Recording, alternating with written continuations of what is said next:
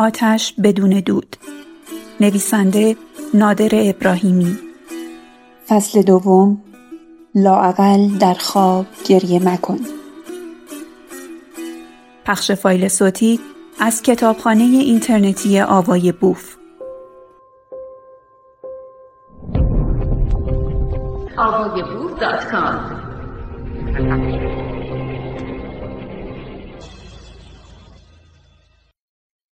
مارال از خواب پرید. او را چیزی پرانده بود از خواب.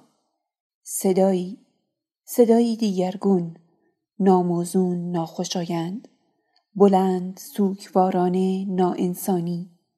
صدایی همچون صدای زن زاو زیر حمله آخرین دردها. مارال نگاه کرد. این آلنی بود. این صداها از دهان آلنی بیرون می آمد. از دهان بسته او. اصلا بیرون نمی آمد. در دهان بسته در زندان بی پنجره می پیچید. این صدای پیچش و چرخش صدایی ناهنجار بود. گرگی زیر آب زوزه می کشید. چرخ زنگ زدهی به خشونت می چرخید. مارال آلنی را تکان داد. آلنی آلنی ها بله بله مارال چه شده چه شده چیزی نشده آلنی خواب بد می‌دیدی؟ نمی‌دانم. شاید. یادم نمیآید. حرف می‌زدم؟ نه. صداهای عجیبی از دهانت بیرون می آمد. بله. گریه می کردم. یادم افتاد. گریه می کردم. درد داشتم. صدای گریه خودم را می شنیدم. اینجا. اینجا این دو طرف درد می کرد. کلیه ها؟ بله تقریبا. حالا هم درد می کند؟ نه. نه حس نمی کنم آلمی لاقل در خواب گریه نکن. من طاقتش را ندارم. مارال. مارال نازنین من. دست من که نیست. کاری کن که دست تو باشد. نمی‌توانم تحمل کنم. انگار دهانت را بسته بودند و کتکت می‌زدند. نه نمی‌زدند. مطمئن هستم که نمی‌زدند. مارال چرا سرهنگ سیرفی مرا رها کرد تا به صحرا بروم؟ و بعد چرا راهم را بستند که به موقع به صحرا نرسم؟ این معما تا حل نشود من احساس آرامش نخواهم کرد. ما باید بتوانیم به کمک منطق نیرومندمان مشکلاتمان را لاقل به طور نظری حل کنیم. آلنی پیوسته میاندیشید که چه کسانی او را در ساری نگه داشتند و چرا. آلنی به تدریج به این باور رسید که نگهداشت او در ساری کار سرهنگ سیرفی نبوده است به هیچ وجه. سرهنگ اگر مایل بود که آلنی از این معرکه جان سالم به در ببرد او را در تهران نگه می داشت بیان که هیچ اطلاعی در باب قصد تهاجم دولت به مجلس عروسی به آلنی بدهد. کسی که دستور نگهداشت موقت آلنی را داده بود قصد نجات جان آلنی را ابدا نداشته بلکه نمی‌خواسته که آلنی قبل از زمان اجرای طرح کشتار به صحرا برسد و مبارزان را نجات بدهد و خود را هم. کشتن آلنی تنها با یک مسلسل نیمه سنگین در کمرکش راه گنبد به آجی قوشان کاری بود بسیار آسان و بیدردسر. مهاجمان میبایست که آلنی را یا به محض ورود به چادر سفانوسه به گلوله ببندند و یا در راه که همین کار را هم کرده بودند. آلنی تصادفاً زنده مانده بود و مردان بزرگ میدان جنگ و سیاست معمولا فرزندان یک مجموعه تصادفات بزرگند و این تصادفات فرزند علتهایی پنهان. به این ترتیب آلنی فکر کرد چه کسی می توانسته بداند که آلنی از توطعه قتل عام خبر دارد. این شخص آیا سطوان شهرام امجدی نبود؟ آیا امجدی نبود که از آشنایی آلنی با سیرفی مطلع شده بود و مسئله را به مقامات بالا خبر داده بود؟ به این ترتیب آیا سرگرد مستشیری نه از پی خواهش های آلنی بلکه بر اساس نامه امجدی آلنی را فراری نداده بود؟ آلنی چندی بعد مشکل را برای خود حل کرد. شبانه سوار ماشینش شد و به ساری رفت و جلوی پاسگاه خروجی ساری به گرگان ایستاد و پیاده شد و به داخل پاسگاه رفت. جناب سرگرد رئیس پاسگاه تشریف دارند؟ کدام جناب سرگرد؟ جناب سرگرد مستشیری. ایشان دیگر در این پاسگاه خدمت نمی کنند. ایشان را کجا می توانم پیدا کنم؟ هیچ کجا. بروید آقا از اینجا بروید. آلنی خطر را در یک وجبی خود احساس می کرد. با وجود این تصمیم خودش را گرفته بود.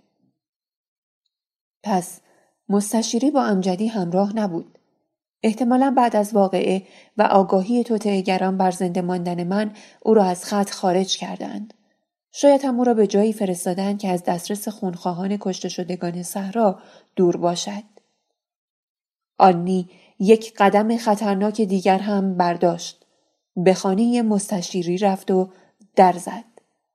همسر مستشیری رنگ پریده مقموم وحشت زده و لرزان در را گشود و آلنی را مات و درمانده نگاه کرد. سلام خانم. اینجا چه می‌خواهید آقا؟ من پی جناب سرگرد مستشیری میگردم. او اینجا نیست. بروید آقا. از اینجا بروید. اما یکی از بچه های شما بیمار است خانم. من متعهدم که او را معالجه کنم. همینقدر که کردید کافی است. من میل ندارم او را برای معالجه به دست شما بسپرم. از اینجا بروید فورا. هر چقدر که برای ما بدبختی آوردید کافی است. شما قطعا اشتباه می کنید خانم. قطعا. من در این شرایط هیچ اقدامی برای رفع اشتباه شما نمی کنم. این سرنسخه من این هم نشانی من و همکارم. من قول معالجه فرهاد را دادم و ممکن نیست از قولم برگردم. در تهران منتظرتان میمانم. ضمنا اگر خدای نکرده از نظر مخارج زندگی گرفتار مشکلاتی شدید یاران خوب و رازدار شوهرتان در تهران آماده اند که در خدمت شما باشند سرگرد مستشیری جوانمردی است که جان دویست نفر از مبارزان صحرا را نجات داده است تعداد کشته شدگان نسبت به آن عده که قرار بود کشته شوند تقریبا هیچ است گرچه بزرگترین سردار و رهبر سیاسی مردم صحرا در میان کشته شدگان بود خدمت همسر دلاورتان را به آزادی خواهان ایران دست کم نگیرید خانم و از بابت دستگیری او متاسف نباشید. من به شما قول می دهم که کوچکترین صدمه ای نمی توانند به او بزنند. همسر مستشیری در یک آن تسلیم شد. شما شما می دانید که او را کجا بردهاند؟ هنوز نه اما تحقیق می کنیم و خیلی زود به اطلاعتان می رسانیم. می توانید به من بگویید که کسانی که او را بردند چه نوع لباسی بر تن داشتند؟ بله، همهشان پاسبان بودند. یک افسر جوان شهربانی هم بالای سرشان بود. خشن و بددهان؟ بله، بله. ابدا نگران نباشید. فرهاد را به تهران بیاورید و به ما اعتماد کنید خانم. خدا حافظ. خدا نگهدار دکتر. زن یک لحظه مکس کرد و بعد آهسته گفت دکتر بله آن افسر شهربانی به شوهرم گفت شما کسی را فراری داده اید که حکم اعدامش در دست ماست و علیه امنیت کشور اقدام کرده است. نگران نباشید خانم. حکم اعدام خود آن افسر هم در دست ماست. یکی از روزنامه ها درباره واقعه صحرا نوشت عروسی خونین اختلافات قدیمی میان دو قبیله ترکمن یک عروسی را به خاک و خون کشید. گروهی از افراد قبیله داماد با تعدادی اسلحه غیرمجاز به مجلس عروسی حمله کردند و دهها نفر از افراد هر دو خانواده را کشتند. ناظران این حادثه فجیع می‌گویند تعداد زیادی بچه زیر دست و پا له شده است. و روزنامه دیگری نوشت هشدار به دولت. چگونه مجلس عروسی به مجلس عزا تبدیل شد؟ در یک عروسی ترکمنی افراد خانواده‌ای که دختر را قبلا برای پسر خود خواسته بودند قتل عام فجیعی به راه انداختند و دهها کشته و صدها زخمی بر جای نهادند. مهاجمان موفق شدند با استفاده از تاریکی شب محل حادثه را ترک کنند دولت باید در جهت رفع اختلافات قدیمی و جاهلانه مردم صحرا اقدام جدی به عمل آورد. ما متاسفانه سالهاست که شاهد این گونه حوادث خونین هستیم و دولتها تا کنون تمایلی به حل اختلافات قبیله‌ای و قومی ترکمنها نشان نداده اند.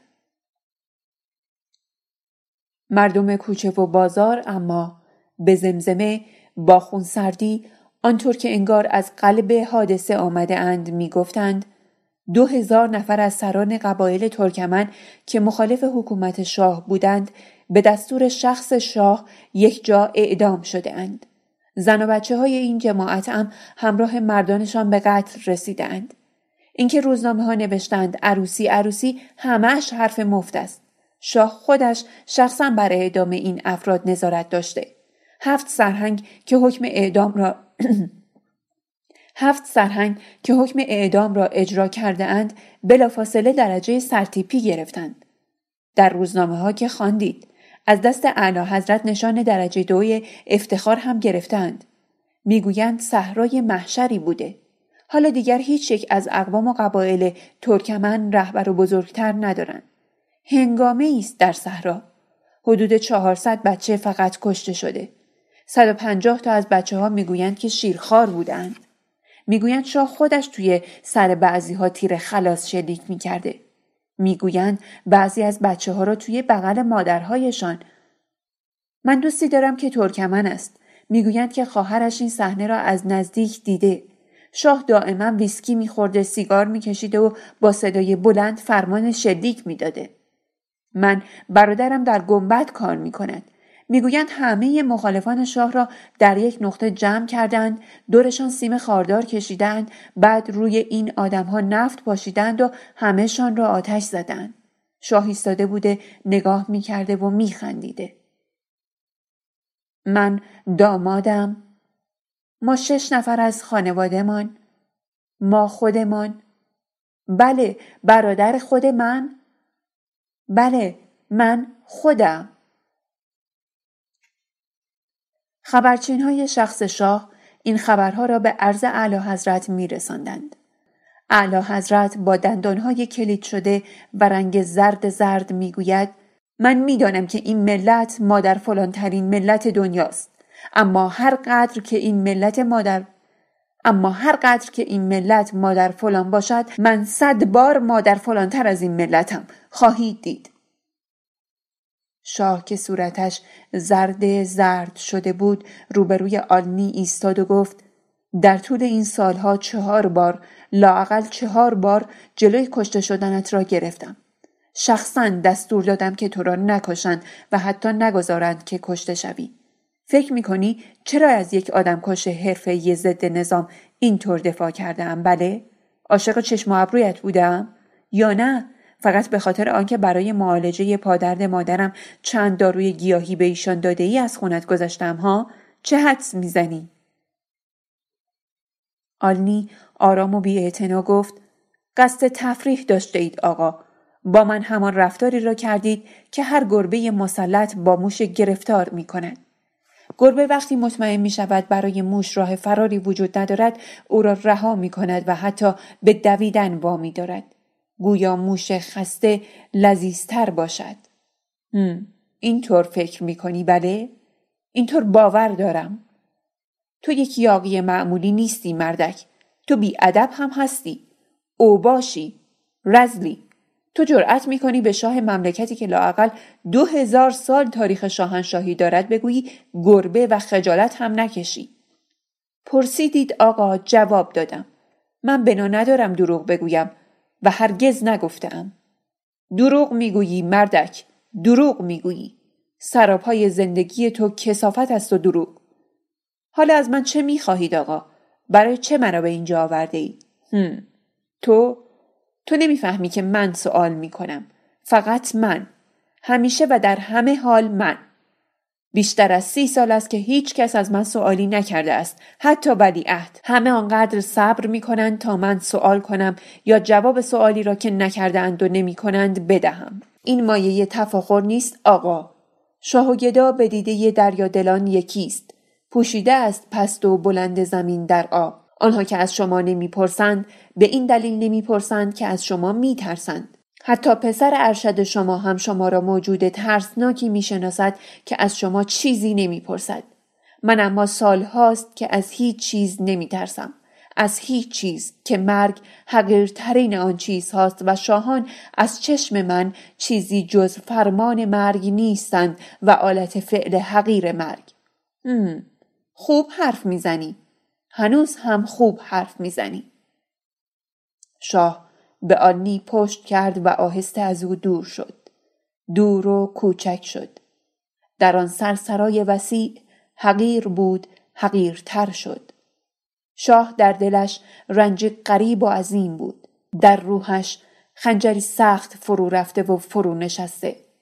شاه بود اما شاید جمیع عواطف و احساساتش له و لورده نشده بود. شاید او هم مانند بسیاری دلش می‌خواست آلنی باشد. محبوب باشد. قلب بسیاری به خاطرش بتپد. یکی از روزنامه ها درباره واقعه صحرا نوشت عروسی خونین اختلافات قدیمی میان دو قبیله ترکمن یک عروسی را به خاک و خون کشید. گروهی از افراد قبیله داماد با تعدادی اسلحه غیرمجاز به مجلس عروسی حمله کردند و دهها نفر از افراد هر دو خانواده را کشتند. ناظران این حادثه فجیع می‌گویند تعداد زیادی بچه زیر دست و پا له شده است. و روزنامه دیگری نوشت هشدار به دولت چگونه مجلس عروسی به مجلس عزا تبدیل شد در یک عروسی ترکمنی افراد خانواده‌ای که دختر را قبلا برای پسر خود خواسته بودند قتل عام فجیعی به راه انداختند و دهها کشته و صدها زخمی بر جای نهادند مهاجمان موفق شدند با استفاده از تاریکی شب محل حادثه را ترک کنند دولت باید در جهت رفع اختلافات قدیمی و جاهلانه مردم صحرا اقدام جدی به عمل آورد. ما متاسفانه سالهاست که شاهد این گونه حوادث خونین هستیم و دولتها تا کنون تمایلی به حل اختلافات قبیله‌ای و قومی ترکمنها نشان نداده اند.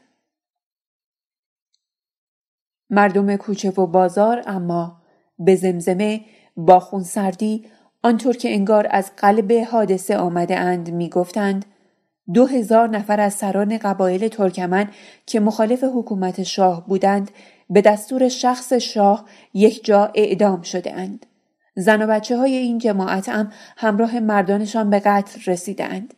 اینکه روزنامه ها نوشتند عروسی عروسی همش حرف مفت است. شاه خودش شخصا بر اعدام این افراد نظارت داشته. هفت سرهنگ که حکم اعدام را هفت سرهنگ که حکم اعدام را اجرا کرده اند بلافاصله درجه سرتیپی گرفتند. در روزنامه ها که خواندید از دست اعلی حضرت نشان درجه دوی افتخار هم گرفتند. می‌گویند صحرای محشری بوده.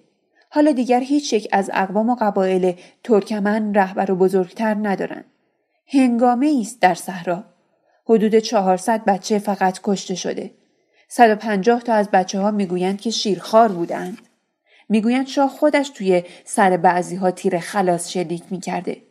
می‌گویند بعضی از بچه ها را توی بغل مادرهایشان من دوستی دارم که ترکمن است. می‌گویند که خواهرش این صحنه را از نزدیک دیده. شاه دائما ویسکی میخورده سیگار میکشیده و با صدای بلند فرمان شلیک می‌داده. من برادرم در گنبد کار می‌کند. می‌گویند همه مخالفان شاه را در یک نقطه جمع کردند دورشان سیم خاردار کشیدند بعد روی این آدمها نفت پاشیدند و همهشان را آتش زدند. شاه ایستاده بوده نگاه می‌کرده و میخندیده.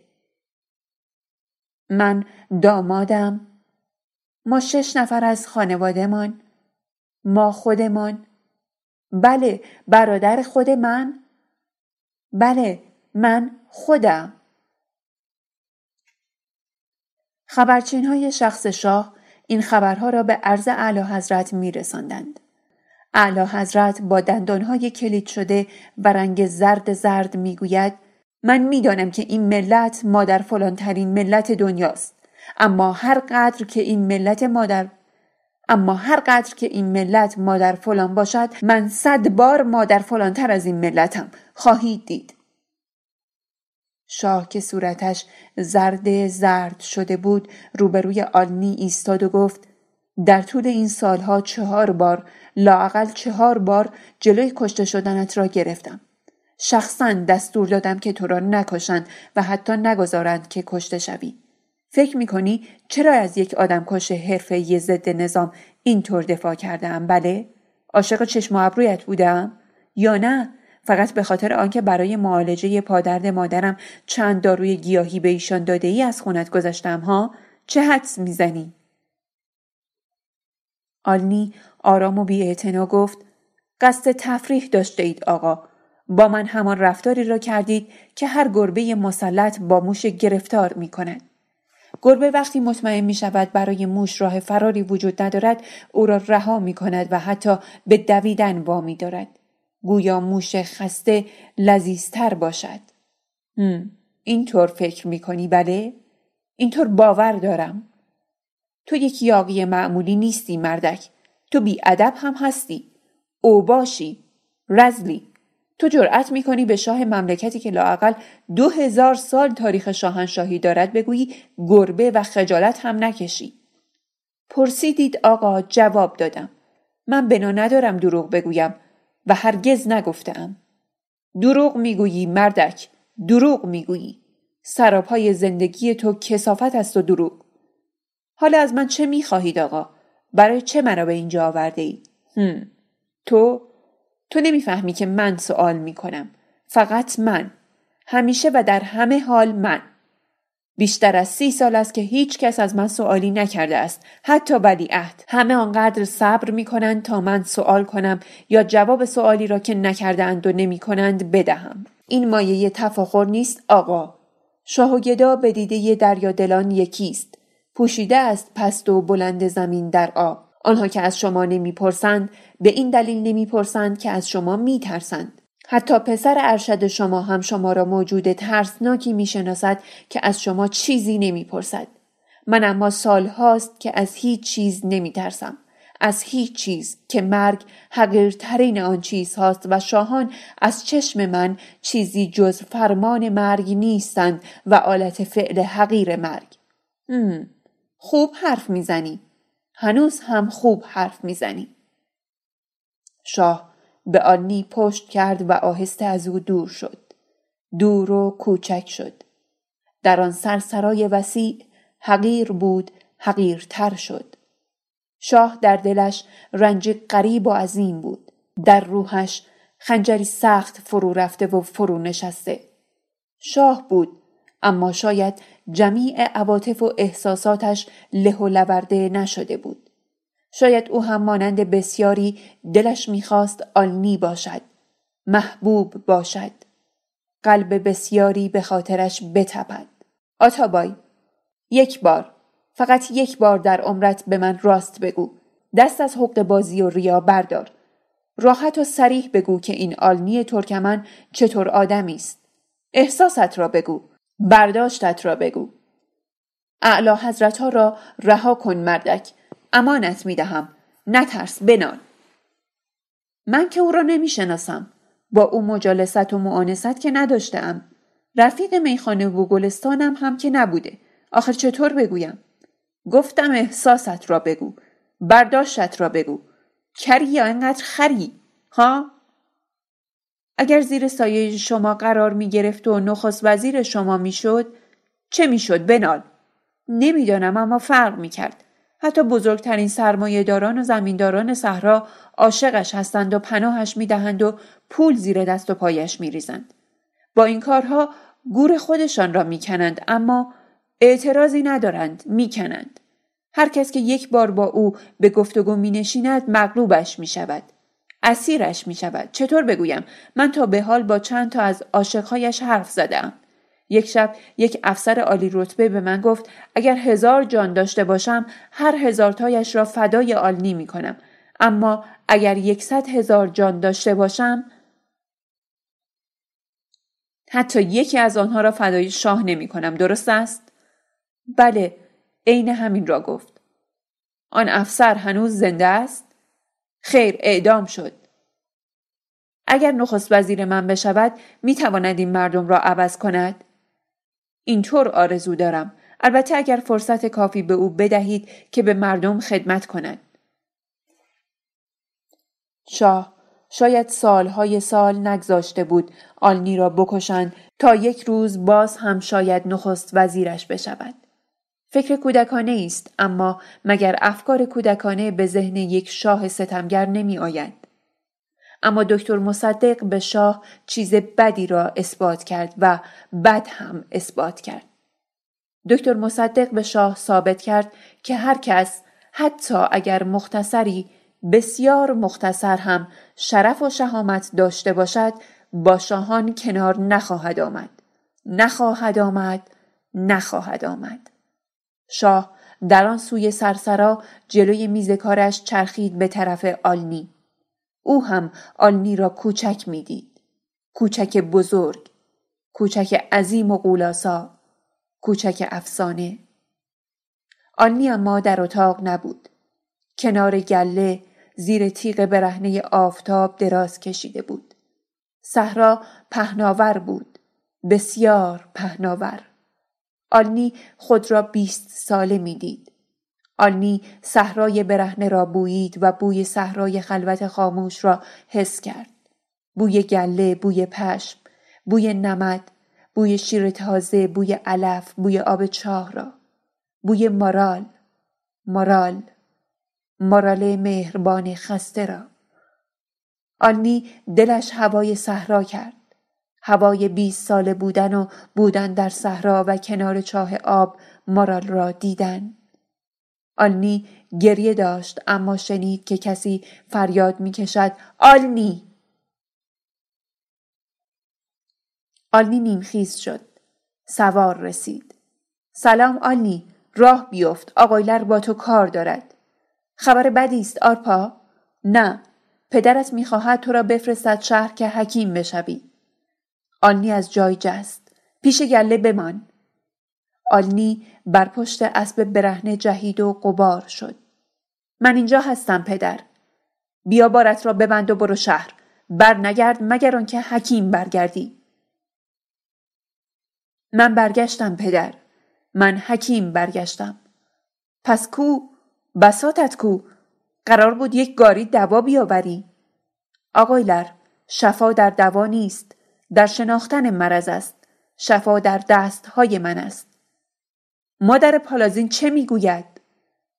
شاه گفت حیف که گربه دیگر از بازی با موش خسته شده. وقت مرگ موش رسیده. من هم واقعا خسته هستم آقا. شما نمی‌دانید که چقدر خسته هستم و چقدر احتیاج به استراحت دارم. به خفتن خاموش شدن خاک شدن. اما مشکل شما بعد از خفتن من هم باقی خواهد ماند و عظیمتر خواهد شد. چرا که از گوری که مسلما تا سالها هیچ کس جایش را نخواهد دانست و نخواهد یافت هزاران آلنی نو برخواهد خواست. آلنی جوان زبده قدرتمند و تازه نفس. مثل این سخن را روزی رهبر بزرگ ترکمنها حضرت آمانجان آبایی به من فرمود. چند لحظه قبل از مرگ. آمانجان را که به خاطر میآورید آقا. او و جمعی از بهترین یارانش سالها پیش از این به دست شما کشته شدند آقا. نداشتن وجدان چقدر زندگی را آسان و حیوانی می کند آقا. من بالای سر آمانجان بودم. فدای تو بشوم آمانجان قربانت بشوم الهی کمی صبر داشته باش. ناراحت نشو آرنی. من بسیار خسته هستم. باید بروم. اما خاطرت جمع باشد که در وجود هر انسان با ایمان یک آمانجان زندگی می کند. دنیا پر از آمانجان است. پر از آلنی. پر از ملا قلیچ. ملا. نمیر ملا التماس می کنم نمیر. از خدایت بخواه که تو را به این زودی صدا نکند قلیچ. قلیچ با مرگ تو همه چیز تمام می شود. همه چیز. همه چیز. نه آلنی نه. با مرگ من خدا که نمی میرد چرا می ترسی؟ من با تو کار دارم قلیچ نه با خدای تو. خدای من خدای تو خدای ما. می‌دانید آقا فرق مبارز مؤمن با ظالم بی ایمان در این است که زندگی و مرگ هر دو موهبتی است برای مبارز مؤمن. اما زندگی و مرگ هر دو عذابی است. برای ظالم بی ایمان. من روی خاک آسوده ام زیر خاک نیز آسوده خواهم بود. شما چطور آقا؟ شما چطور؟ همینجا میکشیدم یا بیرون اینجا؟ با دستهای خودتان یا دستهای دیگری آقا؟ پیش از رفتنت دلم می‌خواهد قدری راجع به این عرفان مادی و عرفان سوسیالیستی که می‌گویند تو باب کرده ای و طرفدارانی هم پیدا کرده چیزهای تازه ای بشنوم. میل داری خودت درباره این ترکیب نامعنوس اما جذاب در آخرین ساعتهای زندگیت حرفی بزنی؟ آلنی احساس کرد که شاه هنوز هم دلش نمیپذیرفت که او را از دست بدهد. شاه بود اما شاید کسی چه می‌داند شاید به شاه بیرویا تبدیل نشده بود. آلنی می‌دانست که بیماران مبتلا به سختترین سرطانهای بدخیم هم هرگز رؤیای شفا را از کف نمی‌دهند. آلنی دلش سوخت. آرام و معدب گفت چون این چیزی که می‌گویید گمان نمی کنم وجود داشته باشد آقا. من هم هرگز در مقامی نبودم که بتوانم یک نظام فکری نو آن هم نظامی تا این حد دشوار را پایه گذاری کنم. من ذره ناچیزی از بینهایتی هستم که آن بینهایت مسلما نمی‌تواند متشکل از ذره های ناچیز باشد. چرا که هر ذره بینهایت خود ناگزیر بینهایتی است. شاه گفت کمی واضحتر. آنی مهربان جواب داد ممکن نیست آقا برای خودم واضح نیست تا بتوانم برای شما واضحش کنم. مارال من مارال نازنین من. هرگز بر خاک زانو نزدم. هرگز در پیش ستمکاران نادرستان خائنان فاسدان و دشمنان مردم زانو بر خاک نزدم. در آن دقایقی که گمان می کردند زیر آن فشار اهریمن آسا که بر گرده یک پارچه جراحتم می آوردند زانو بر خاک نهاده کاش جرأت داشتند و آن فاصله ناچیز میان زانوی من و خاک درگاهشان را می‌دیدند و می‌دانستند که آن فاصله ناپیموده که آن فاصله ناپیمودنی ترین فاصله هستی است. در آن دقایقی که گمان می کردند به من آموخته اند که برای ابد صورتم را از خاک جدا نگه دارم کاش جرأت داشتند و می‌دیدند که چگونه لب بر تن سوخته خاک منزلگاه خیش نهاده ام و آبدانه آن را میبوسم. با بوسه ای ابدی. در آن دقایقی که گمان می در آن خارستان بزرگ کویری که پیش رویم بود پاهایم چنان خونین و چاک چاک از راه طی شده پاهایم چنان خونین و چاک چاک از راه طی شده است که حاضرم هر فرمانی را که می‌دهند به امید یک لحظه استراحت بپذیرم و هر عهدی را به خاطر یک لحظه چتر ببندم کاش جرأت داشتند و می‌دیدند که چگونه خار خار خاک این کویر تاریخی را چون تاجواره عیسی ناصری خازعانه بر سر می نهم. در آن دقایقی که گمان می کردند مرا با ضربه های سوزنده تازیانه و آتش مذاب و شمشیر تیزاب خورده برای همیشه از نماز بر این خاک پاک باز اند کاش کاش کاش که جرأت داشتند و می‌دیدند که روح من چگونه در سجده ابدی بر مهر معطر این زیارتگاه است. حالیا مارال من مارال نازنین من. در این راه بلند دشوار خونین غم نشان به ظاهر بی پایان لحظه ای به استراحت منشین. بجنگ مارال. التماس می کنم بجنگ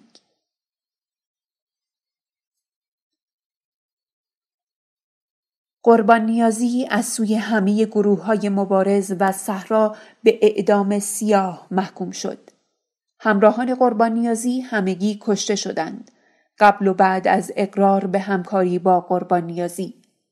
یک ماه بعد از آن عروسی خونبار سوکنجام یکی از یاران خوب آمانجان به نام آناگلی که بعد از شهادت آمانجان به گروه مبارزان پنهانکار آلنی پیوسته بود با دل سوخته از آلنی آقایلر اجازه خواست که مجروی حکم اعدام قربان نیازی باشد. آلنی گفت مگر رد پای او را پیدا کرده اید؟ بله من و چند نفر از رفقایم در تمام این مدت به دنبال او بودیم. با کل خانوادهش پنهانی راهی عراق است. اما تا این لحظه از تهران بیرون نرفته. برای دادن دستمزد او و گروهش معطلش کردهاند. نمی‌خواهند دستمزد کشته شده ها را به او بدهند و نمی‌خواهند خودش را بکشند چون فکر می‌کنند برای کشتارهای بعدی به وجودش احتیاج خواهند داشت. ما پیشا پیش به طرف کردستان می رویم. دو سه نفر هم پی او میافتند. در میان میگیریمش تا جایی که بشود عمل کرد. حق پشت و پناهتان باشد. پانزده روز بعد آناگلدی و دوستانش در بیابانهای نزدیک سنندج راه بر یک اتوبوس بستند. قربان نیازی و همسر و شش فرزندش را پیاده کردند. قربان نیازی و چهار پسرش را کشتند. بیست و شش گلوله در تن قربان نیازی شلیک کردند. آناگلدی به همسر و دو دختر قربان نیازی گفت می‌دانید چرا اینطور مثل سگ کشته شد؟ همسرش مثل سنگ گفت بله مردان خوب صحرا را کشته بود حضرت آمانجان آبایی را و خیلی های دیگر را. وقتی به آجی گوشان حمله کرد چهار بچه هم کشته شدند این چهار پسر به جای آن چهار. همسر قربان نیازی مثل سنگ گفت باشد عیب ندارد. من و دخترهایم برمیگردیم صحرا دیگر چرا فرار کنیم؟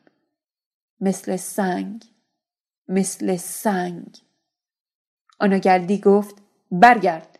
اگر دلش را داری برگرد. همسر قربان نیازی جواب داد دلش را دارم. بیشتر از این هم دارم. از هم جدا شدند.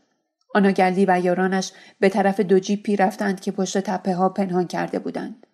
همسر قربانیازی به آن طرف جاده رفت با دو دخترش تا شاید وسیله او را به تهران بازگرداند. هاجر همسر قربان نیازی از کنار جاده ناگهان فریاد کشید. آهای آنا گلدی بدبخت که به هاجر می‌گویی اگر دلش را داری برگرد. شوهر بدکارم را من لو دادم که به چنگ شما افتاد. من شوهرم را دوست داشتم اما اگر قبل از آن کشتار سیاه هم بو می بردم که چه جنایتی می خواهد بکند همان وقت حتما او را لو می دادم به قیمت همه زندگی خودم و همه بچه های نازنینم میشنوی آنگلدی بدبخت که چهار پسر نازنینم را به جای چهار بچه ای که شوهرم در تاریکی شب کشته بود روز روشن کشتی و رفتی؟ میشنوی؟ من می‌دانم که تو برادرزاده همان آنگلدی آج هستی که به دست شوهرم کشته شد و سالها صبر کردم تا فرصتی برای لو دادن شوهرم به دستم بیفتد و افتاد قربان نیازی را من لو دادم گزارش این سفر را هم من دادم آناگلدی بدبخت برو از شماق بپرس تا همه چیز را به تو بگوید آناگلدی خاموش وسیلش را از پس تپه برداشت. بازگشت. هاجر و دختران گریان ترسانش را سوار کرد. آنها را به صحرا برگرداند و جار زد هاجر شریک جرم همسرش نیست و خود هفت سال هفت سال عزلت اختیار کرد. از پالازاقایلر هم تنها تر شد و دردمندتر و خاموشتر. در این هفت سال هفت سال نه پای برهنش را با پاپوشی پوشاند نه سر برهنش را با کلاهی نه جامه کرد نه موی سر و صورت کوتاه نه خوراک آنقدر خورد که دمی گرسنه نباشد نه آب آنقدر که دمی تشنه. و دل به دعا و ندبه و زاری خوش داشت. چندان که یماقای دقدی در برابر او هیچ نبود. و چنان میگریست که هیچ زن فرزند مرده آنگونه نمیگرید و هفت سال هفت سال همانگونه با دلی سوک باران زیست. و پند هیچ رفیق و خیش نپذیرفت و اندرس های آلمی و قلیچ بلغای دلاور را هم و آنقدر در خلوت و عزلت ماند تا از او پوستی بر استخوانی سوخته بیش بر جای نماند. و گریه وزاری زن و فرزند نیز در او اثر نکرد که نکرد. تا پس از هفت سال سهرگاهی بعد از نماز صبح هاجر آمد با دو دختر دم بختش و گفت گناهت را بخشیدم آناگلدی مرد. از همان اول هم بخشیده بودم اما آن بخشش اعتباری نداشت این دارد. به خاطر دختران خوب خودت و دختران خوب من که آنها پدر می‌خواهند اینها امو برخیز آناگلدی موی بس کن عذاب دادن تن هم تن هدیه خداوند است. چندان میازارش که دهنده به خشم آید و از داده پشیمان شود. دانستم که به راستی مردی و آن کشدار نابحق را به خاطر حق کردی. آناگلی برخاست. برخاست برخاستنی. باز به عقب برگردیم. 23 روز بعد از فاجعه عروسی خونین حادثه خونبار و شگفت انگیز دیگری در گنبد کاووس اتفاق افتاد که مطلقا قابل تصور نبود و هیچ یک از های سیاسی صحرا هم در ایجاد آن نقشی نداشت. گرچه بعدها حکومت مرکزی رد پای دکتر آلنی آقایلر را در گوشه و کنار این ماجرا یافت و بر این یافته ها در نخستین محاکمه آلنی پای فشرد. از آنجا که این حادثه ریشه های بسیار عمیق دارد و بسی شورانگیز است و پای گروهی از مردم خراسان را به نهزت صحرای ترکمن می کشد و پیوندهای بین جنبش آبایی را با جنبش های وسیعتر در ایران نشان می دهد و ما با طرح این حادثه ناگزیر خواهیم شد پای گروهی از شخصیت‌های تازه را به داستان بلند خود بکشانیم و داستان بزرگ دیگری را در درون این داستان جای بدهیم که البته کاری است کلافه کننده و نه به مصلحت خواننده ترجیح می دهیم که از این حادثه غریب جانبازانی دلاورانه بیهمانند که به شورش پادگان مشهد شهرت یافت در حد اختصار یاد کنیم و طرح وسیع آن را به زمانی دیگر و نویسندگان دیگر واگذار کنیم.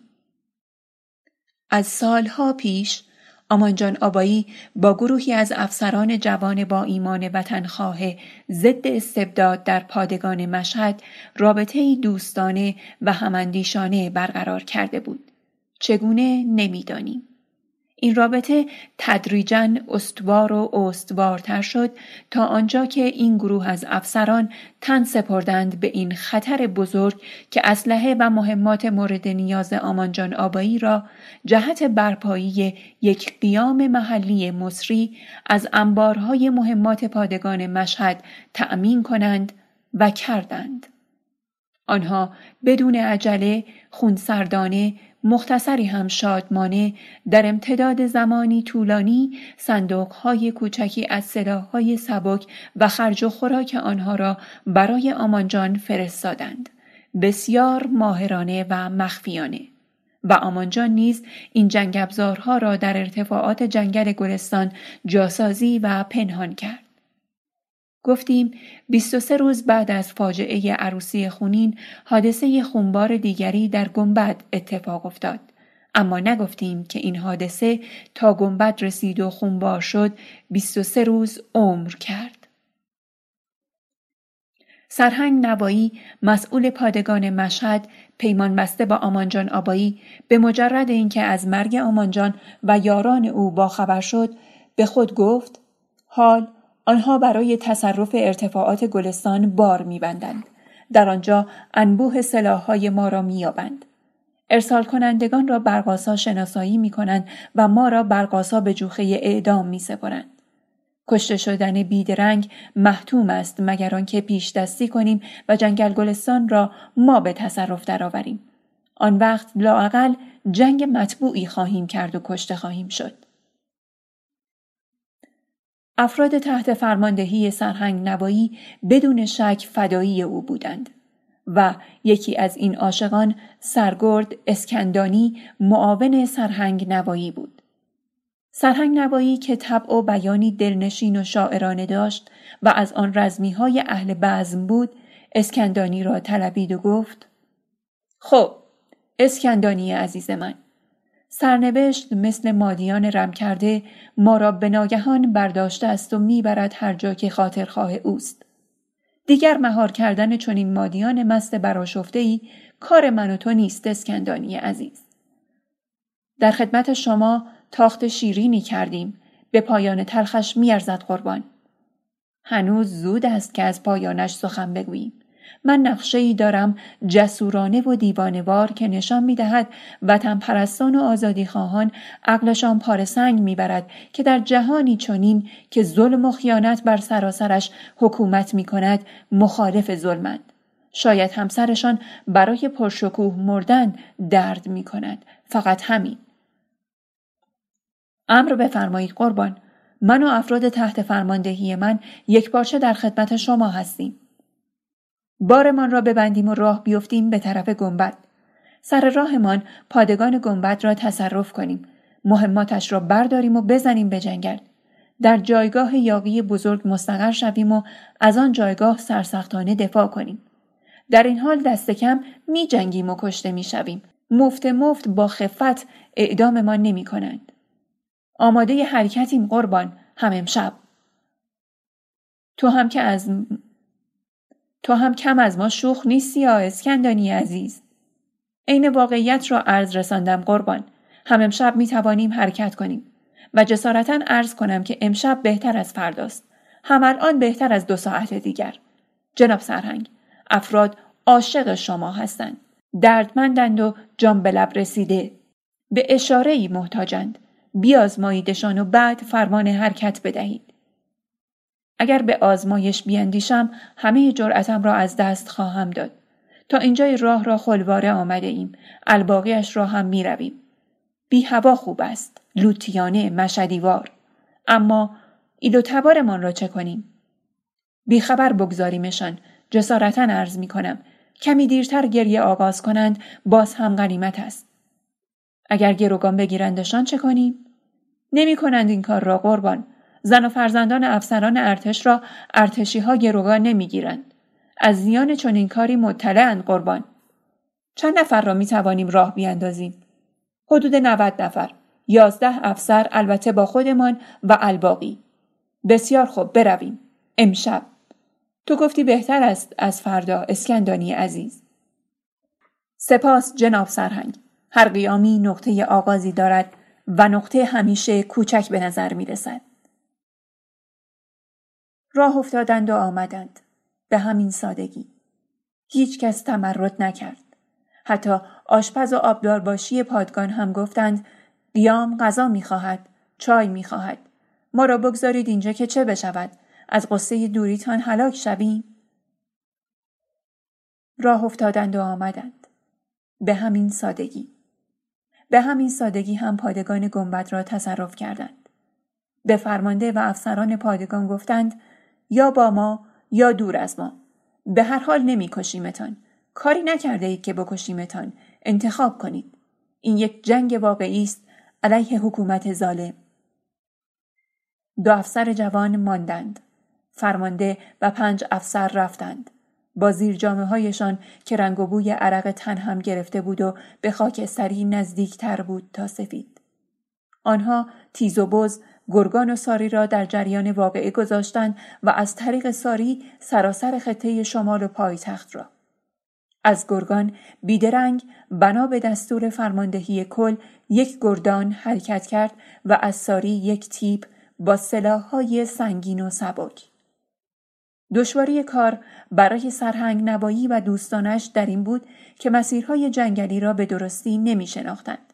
به خصوص مالروهای دست نخورده گم و گور را که فقط بلدهای نهزت آبایی می شناختند. و ارتش بعد از عروسی خونین همه راه های صعود به ارتفاعات را بسته بود. فقط کور راه های مخصوص شیب پیمایی مانده بود که پیمودن آنها بیبلد ممکن نبود. درگیری آغاز شد و مصیبت. در این زمان آلنی در صحرا بود و سرگرم معالجه مجروحان. رئیس شهربانی گنبد نشست و خطر کرد و تاخت به صحرا. تک.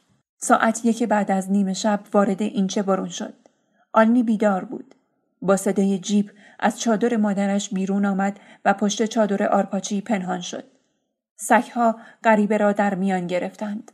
آلنی غریبه را شناخت. یاد یاشا در دلش زنده شد. یاد کپتر هم. صبح خیر رئیس. خوشخبر باشی. سلام دکتر. فقط چند کلمه حرف دارم. خدا کند خبر دستگیری و اعدام کسی نباشد. بدتر از این هاست. قلب آلنی لرزید. چندان که به نظر می رسید پولادین نبود. گروه سرهنگ نوایی تازه به جانب جنگل حرکت کرده بود.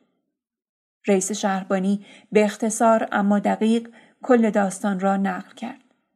عرق سرد بر سراسر تن آلنی نشست و بر پیشانی بلند روح او نیست.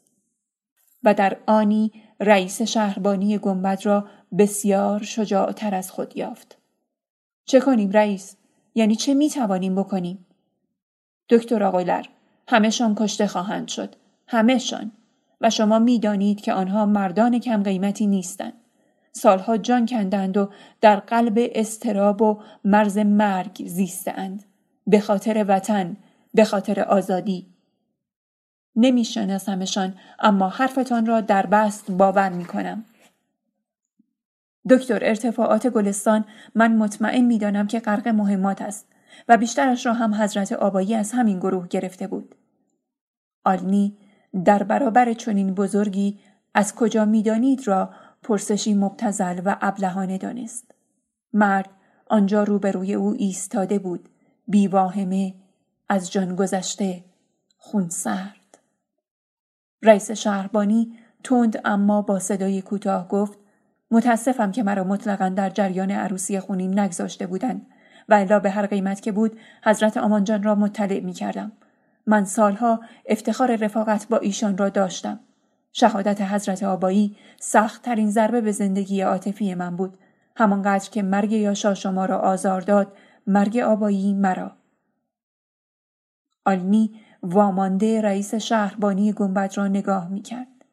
زیر نور کمرنگ ماه قبار گرفته و هر دم بیشتر شیفته او می‌شد و افتاده درگاه او. سوال کردم چه می توانیم بکنیم؟ جوابی لطف نکردید. اهل این میدان ها شما هستید نه من. یک رهبر سیاسی خوب باید بتواند به وقت ضرورت در لحظه تصمیم بگیرد در کمتر از ثانیه و مسئولیت تصمیمش را هم شخصا عهدهدار شود. من یک رهبر سیاسی خوب نیستم. از بد روزگار به دام این مقام افتاده ام. من یک سرباز همیشه سربازم رئیس. اما به چشم. تصمیم می‌گیرم و مسئولیتش را هم میپذیرم. رئیس شهربانی با چیزی شبیه تهمانده از یاد رفته یک لبخند که در کنج لبی خنده از یاد برده مانده باشد گفت مدتها پیش یک بار در یک فرصت کاملا مناسب تا نزدیکترین فاصله من آمدی. تا جایی که می توانستم بسیار آهسته به تو بگویم آلنی و جای یموتی من با تو هستم. از من نترس. از آن زمانی حرف می‌زنم که آن اعلامیه را در دفاع از یاشا منتشر کرده بودی. اما تو آنچنان گریختی که من مطمئن شدم که هرگز چیزی بیش از یک رهبر سیاسی محافظ کار تیزهوش نخواهی بود. حال کاری کن باور کنم که واقعا و عمیقا یک سربازی و جاه طلبی های یک رهبر سیاسی در تو نیست. این کار رابطه ما را با هم مطبوعتر و عمیقتر می کند. به چشم قربان. آلنی مثل یک سرباز خبردار ایستاد تا بشارتی برود و سوار شود و روشن کند اما نتوانست مثل یک سرباز بماند و رفتن آن جوان مرد به جان آمده را ببیند. احساس بر او غلبه کرد. احساسی که هرگز نظیرش را نسبت به پالاس هم در خود نیافته بود پس جلو رفت نزدیک در جیب ایستاد کمی خم شد به داخل جیب یک لحظه سکوت کرد و بعد به زمزمه گفت رئیس می‌خواهم بگویم شما حقیقتا لایق کپتر هستید اما می‌بینم که در این حرف مدح شما چندان که باید نیست. به عکس می‌گویم شاید درست درآید. شما مردی هستید که کپتر حقیقتا لایق شماست. یک باره زیر نور آن ماه قبار گرفته ی رفتنی که پرتو ناچیزی به چهره مردانه بشارتی میبخشید آلنی دید که اشک اشکی سرشار از ذلت با شکوه عشق از چشمان مردی که خشونتش پشت همه مجرمان و حتی پاسبانها و افسران جوان را میلرزاند فرو چکید. فرو لغزید و چکید. آلنی هرگز این گونه دوست داشتن را تجربه نکرده بود و هرگز هم تجربه نکرد. آلنی ملک مسلم خودش را عاشق شده بود یا مالک مسلم خودش را. آلنی مغلوب زنی در دور دست ها یا زنی دور از دست نبود. عاشق رؤیای عشق به یک زن نبود. عاشق دختری که در اوج جذابیت بخواند و با نهایت خشونت براند نبود. آلنی سوز حسرت آمیز دوست داشتن را نمی شناخت. گالاناجای عاشق هم همینطور بود. دید، پسندید، چید و عاشق آن شاخه پرشکوفه ای شد که در باغچه خانه خود کاشت. گالان هیچگاه تن به دوری عاشقانه نسپرد. هیچگاه مجنون و در به در سولماز نشد. شکسته او بسته او برده او نشد مگر آنکه سولماز را پیش روی داشت. گالان هیچگاه به این نیندیشید که زنی را در آن سوی رودخانه می‌خواهد که زمانی باید تصاحبش کند. نه تصاحبش کرد و آرام آرام در مقابلش به زانو درآمد. آرام آرام زلیلش شد شیفتش شد مریدش شد. سولماس هم همینطور بود. اگر راست می‌گویی مرا می‌خواهی به چادرم بیا. زمانی که همه هستند و مرا پیش چشم پدرم و برادرهایم بردار و بخانت ببر. من فقط مال تو خواهم شد برای ابد. بله. آلنی در باب عشق چیزی کم داشت و همیشه هم کم داشته باقی ماند. به همین علت هم حیرت زده مستاصل بلا تکلیف افسرده بر جای ماند و نگاه کرد به او بگویید دکتر به او بگویید او در تمام دنیا فقط حرف شما را قبول می کند و من او را سخت می خواهم. سخت و بی حساب. حس می کنم دوست من اما کپتر مسلما تا زمانی حرف مرا قبول می کند که من نخواهم با حرفهایم آزادی انتخاب را در قلب و روح او محدود کنم. اما نکتهی بسیار مهمتر از توصیه من که او با شما زندگی کند وجود دارد که باید از آن باخبر شوید. کپتر یک هوس داشت که من بودم و یک تکیهگاه دارد که شما هستید. کپتر در کتاب قلبش جای خاصی را به شما داده است و من می‌دانم که اینجا را به هیچ کس دیگر نخواهد داد. به او نشان بدهید که یک نظامی با عاطفه نیستید بلکه انسان با عاطفه ای هستید که به دلایل منطقی نظامی شده اید.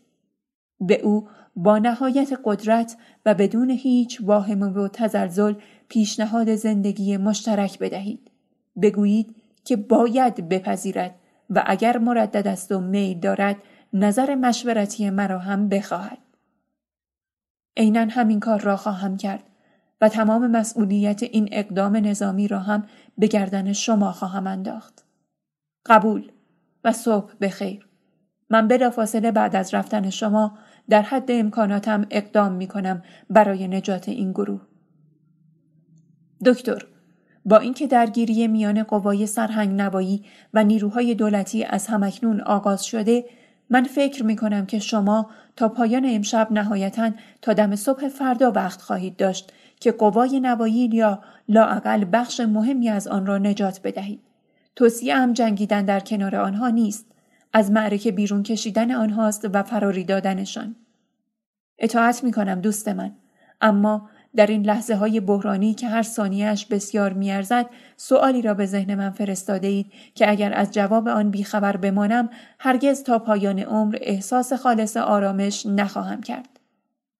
شما در قلب میدان مبارزه سیاسی هستید. شما به دلیل آنکه نظامی هستید قاعدتا باید قبل از هر چیز به خاطر نجات میهنتان وارد این معرکه شده باشید. به خاطر سربلندی ایران اینطور نیست دوست بزرگ من؟ همینطور است. کدام را بیشتر عاشقید؟ وطن را یا کپتر را؟ این سوال از شما که می‌گویند دریا دریا دل دارید تعجب آورتر است. اما جواب می دهم. قلب خاک خوبی دارد. تو می توانی در زمان واحدی هزاران هزار درخت بران بنشانی و تمامی آنها را هم بپایی. عزیز بداری و به درستی برویانی. در قلب همانطور که دوست داشتن جای نفرت را تنگ نمی کند دوست داشتن جای دوست داشتن را هم تنگ نمی کند. این جواب جواب هوشمندانه است. صدها سوال به دنبال می آورد که بعدها در فرصتهای دیگر تک تک آنها را عنوان خواهم کرد. خدا حافظ رئیس. خدا نگهدار آلمی اوجای یموتی. آلمی دیگر تا پایان عمر بشارتی را ندید. ندید ندید. باور کنید که ندید. روزگار عجب بیرحمانه بازی می کند.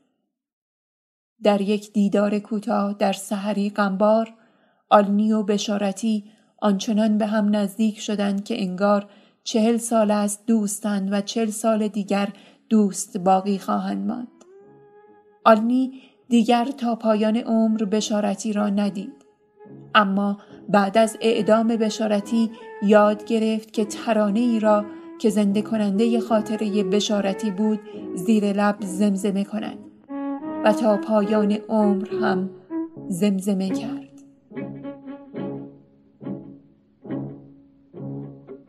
مرا ببوس. مرا ببوس. برای آخرین بار.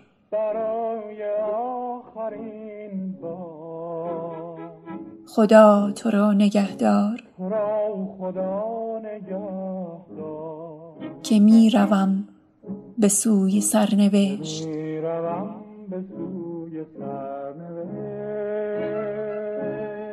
بهار ما گذشته. گذشته. ها گذشته. منم به جستجوی سرنوشت. منم به جستجوی سرنوشت.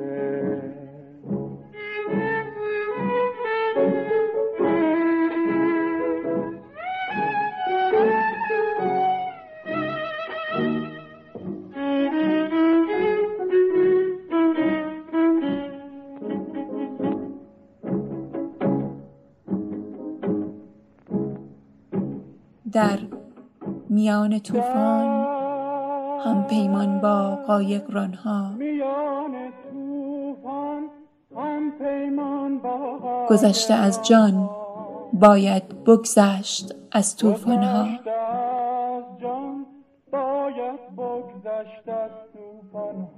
به نیمه شبها دارم با یارم پیمان ها که برفروزم آتش ها در کوهستان ها شب سیاه سفر کنم. ز تیر راه حذر کنم.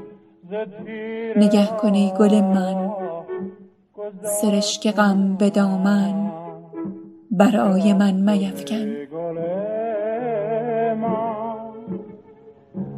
سرشک غم بدم برای من دختر زیبا امشب بر تو مهمانم در پیش تو میمانم. تا لب بگذاری بر لب من. تا لب بگذاری بر لب من. دختر زیبا این برق نگاه تو اشک بیگناه تو روشن سازد یک امشب من. مرا ببوس. مرا ببوس. مرا ببوس. برای آخرین بار. را خدا نگهدار که می‌روم به سوی سرنوشت. بهار ما گذشته. گذشته ها گذشته. این ترانه را یکی از دوستان خوب آلنی شاعری به نام حیدر رقابی ساخته بود. و یکی از یاران مهربان و خوش صدای آلنی به نام گل نراقی که سوارکار زبده‌ای بود و گهگاه در میدانهای اسب در کنار آلنی میتاخت خوانده بود. به خاطر بشارتی اما نه به خاطر حزب بدکاری که بشارتی و دهها دلاور همچو او را رایگان به دشخیمان پهلوی سپرده بود. فروخته بود. فروخته بود فروخته بود. مرا ببوس ترانه ای شد که جملگی آرمانخواهان و عاشقان آزادی در سراسر ایران آن را زمزمه می کردند و تیری شد زهرالود و سوزنده در قلب نظام دشخیمان. مردم کوچه می دانستند و می گفتند که این ترانه از زبان سرهنگ بشارتی است خطاب به تنها دختر کوچکش سولماز در شب قبل از اعدام. تاجبردی از نزدیکترین یاران آمانجان بود و بلد تمام ایار منطقه گلستان. تاجبردی مدتهای مدید در نقش رابط بین پادگان مشهد و حضرت آمانجان انجام وظیفه کرده بود.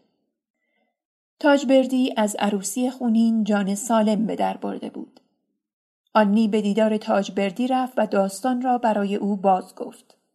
تاجبردی گفت بیشترشان وقت عبور از رودخانه کشته می شوند چون که سربازهای دولتی آن طرف رودخانه در سنگر نشستند. کمند اما جایشان خیلی خوب است. چه باید کرد تاج بردی؟ در هر حال آنها مجبورن به جنگل بزنند که یقینا تا به حال زدند. چون که بیرون جنگل در جاده، در دشت و در اوبه ها همهشان را به فوریت می‌کشند یا دستگیر می‌کنند و بعد هم اعدام. هیچ کدامشان, دان... هیچ کدامشان جان سالم به در نمی‌برند. این است که مجبورم به جنگل بزنند و آنجا هم برای نابلدها یک تله بزرگ است. راهی بیاب. برای مشورت و یافتن راه آمده ام. رسیدم به بومبست که دیگر مشورت نمی‌خواهد. ما خیلی که همت کنیم فقط می توانیم تهمانده آنها را نجات بدهیم. اگر از صد سنگرها بگذرند و مسیر شرقی را پیدا کنند می‌رسند به ارتفاعات تاریک. آنجا دیگر کار همه کس نیست که درگیر شود. اینها سوار خواهند بود و دولتی ها پیاده. من از جبهه شمال شرقی به جنگل می‌زنم. خودم را به ارتفاعات میرسانم و هر چند نفرشان را که زنده مانده بودند بر و از همان مسیر بر میگردانم و بعد بعد به جز ترکمنستان روسیه جایی نداریم که ببریمشان. طرفدار روسها نیستند ملی هستند و ضد کمونیست. به من می‌گویی خوب میشناسمشان. شش سال با آنها کار کردم اما عیب ندارد. به جایی میبرمشان که لااقل تا مدتها به روزها تحویلشان ندهند. به همین سادگی. تاجبردی کاری را که گفته بود کرد. تک و تنها. به همین سادگی. جامعه هیزم شکنان را برتن کرد. تبر و اره برداشت. دو تا خاطر پیش انداخت و راه افتاد و رفت. بدون اسلحه گرم. از جبهه شمال شرقی وارد جنگل شد. دو دره را رد کرد و از دره سوم کشید بالا. از کوره راهی که پای هیچ سربازی به آنجا نرسیده بود. به همین سادگی. خیلی هم سریع این کارها را کرد اما به هر حال باید قبول کرد که دیر شده بود. تاجبردی اشتباه می کرد. اشاره هم به سنگرهای آن سوی رودخانه است. دو افسر پادگان گنبد که بچه های خیلی خوبی بودند توانستند برای چند لحظه سنگرنشینان را بفریبند. سربازان منطقه این افسران جوان شاد و شنگول را خوب می شناختند. سربازان مناطق دیگر هم آهسته آهسته با آنها آشنا شده بودند. دو افسر جوان شاد و خندان به سربازان گفتند که در تعقیب یک گروه از یاقیان آبایی به منطقه آمدهاند. راه برای لحظه ای باز شد. همه گذشتند. راه بسته شد. خبر رسید هیچ نیروی ناشناسی نباید از سنگرها بگذرد. یک گروه از یاقیان وابسته به آبایی لباس نظامی پوشیدند و می‌خواهند از سنگرها بگذرند و به ارتفاعات بروند. دو افسر خودی هم همراه این گروهند. همشان را به مسلسل ببندید. هیچ مذاکره لازم نیست. مسلسلها از غرب به شرق چرخید و به کار افتاد.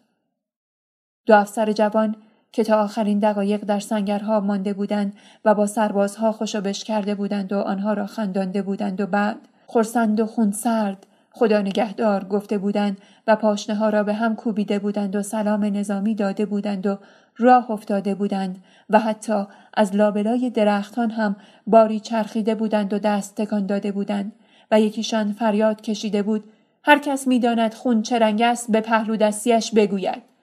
و همه قاه قاه خندیده بودند. تنهای مبارکشان زودتر از دیگران سوراخ سوراخ شد. خنده هنوز روی لبهای جوانشان مانده بود که کتاب کمبرق زندگیشان را بستند و به صندوقچه ابدیت سپردند. خنده روی لبهای جوانشان مانده بود. در اعماق قلبهای جوانشان هم. یکیشان نامزد داشت. دخترمویش را به اسمش کرده بودند. آن یکی عاشق یک دختر ترکمن بود. مگر می شود که نداشت و نبود. سنگ است آنکه ندارد و نیست. آن جامعه گرای بزرگ یقینا اشتباه می کرد که می گفت خانواده از قدرت انقلابی فرد می کاهد. آخر چرا بکاهد؟ عشق به محبوب مثل عشق به فرزند مثل عشق به خانواده مثل عشق به وطن مثل عشق به انسان مثل عشق به آرمان به اندیشه به عشق به طبیعت به خدا مثل هر عشق بی آلایش دیگر یک نیروست یک نیروی عظیم علیه ظلم و شقاوت. بیازمای کاری ندارد که. اول عاشق شو آنگاه ببین آیا بزدل هم می‌شوی خائن هم می‌شوی. رسل هم می‌شوی؟ نه. آنچه انسان را از خوب بودن باز میدارد عشق نیست بدل عشق است. یا چیزی است که با همین کلمه بیان می شود اما هیچ نسبتی با نفس عشق ندارد. آن نیوجا گفته است. خنده روی لبهای جوانشان مانده بود. شاید کسی چه می‌داند؟ شاید خداوند ایشان ایشان را فرمان بدهد که با همان خنده زندگی بهشتی خود را آغاز کنند. سرهنگ نوایی با صدای بم گرفته ای که به او نمی آمد گفت برای من نه اما برای تو بسیار زود است اسکندانی عزیز من. من رفتنی هستم که می روم. تو ماندنی هستی که می روی. من گل هفت روز در گلدان مانده را می بخشم تو قنچه نو شکفته را. این حق نیست. من نمی بایست نمی بایست اسکندانی از پشت تنه درخت تنومند سرک کشید و گفت مرسی ساختن کار یک سرهنگ وطن پرست مؤمن نیست قربان. کار شما فرماندهی کردن است و هنگ را هدایت کردن. حمله از چندین جبهه آغاز شد. نبردی خوفانگیز میان قلیلی و کثیری انگشت شماری با سپاهی رگباری گل پیر را در کنار قنچه نوشکفته یک جا بر خاک افکند سرهنگ به یاد اشهد خیش افتاد. یک لحظه تردید کرد. آنقدرها مسلمان نبود که متعهد باشد. اما لحظه ای بعد بی هیچ دلیل مقبول پسندید و انتخاب کرد که بگوید اشهد ان لا اله الا الله و اشهد ان محمدا رسول الله. و باز هم دلش خواست اضافه کند اشهد ان امیر المؤمنین علی ولی الله. و یاد کامیز و منیژه و مهربان بانو افتاد و دلش خواست که برگردد و به اسکندانی عزیزش نگاه کند اما نتوانست. دیگر نتوانست. دیگر نتوانست. تمام شد. بسته شد. خلاص شد. نتوانست.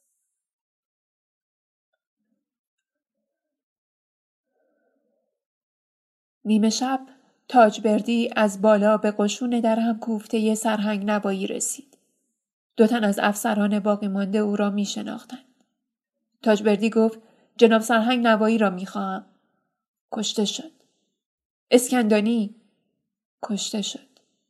محمدی کشته شد. دیر آمدی برادر. بسیار دیر آمدی. دیروز باید به دادمان می رسیدی. نشد. نتوانستم دیر خبر شدیم. کاش به ما می گفتید و می آمدید. کاش خبرمان می کردید. بله، کاش. حالا من می توانم هر کس را که بخواهد از راه شمال شرقی از منطقه خارج کنم و به مرز ببرم و در آن سوی مرز به خیشان ترکمنمان بسپارم. من می‌دانم که شما کمونیست نیستید. می‌دانم که نمی‌خواهید شما را تحویل روزها بدهند. خاطرتان جمع جمع باشد. خیشان ما توانند تا چندین سال هم شما را نزد خود نگه دارند. الان باید راه بیفتید.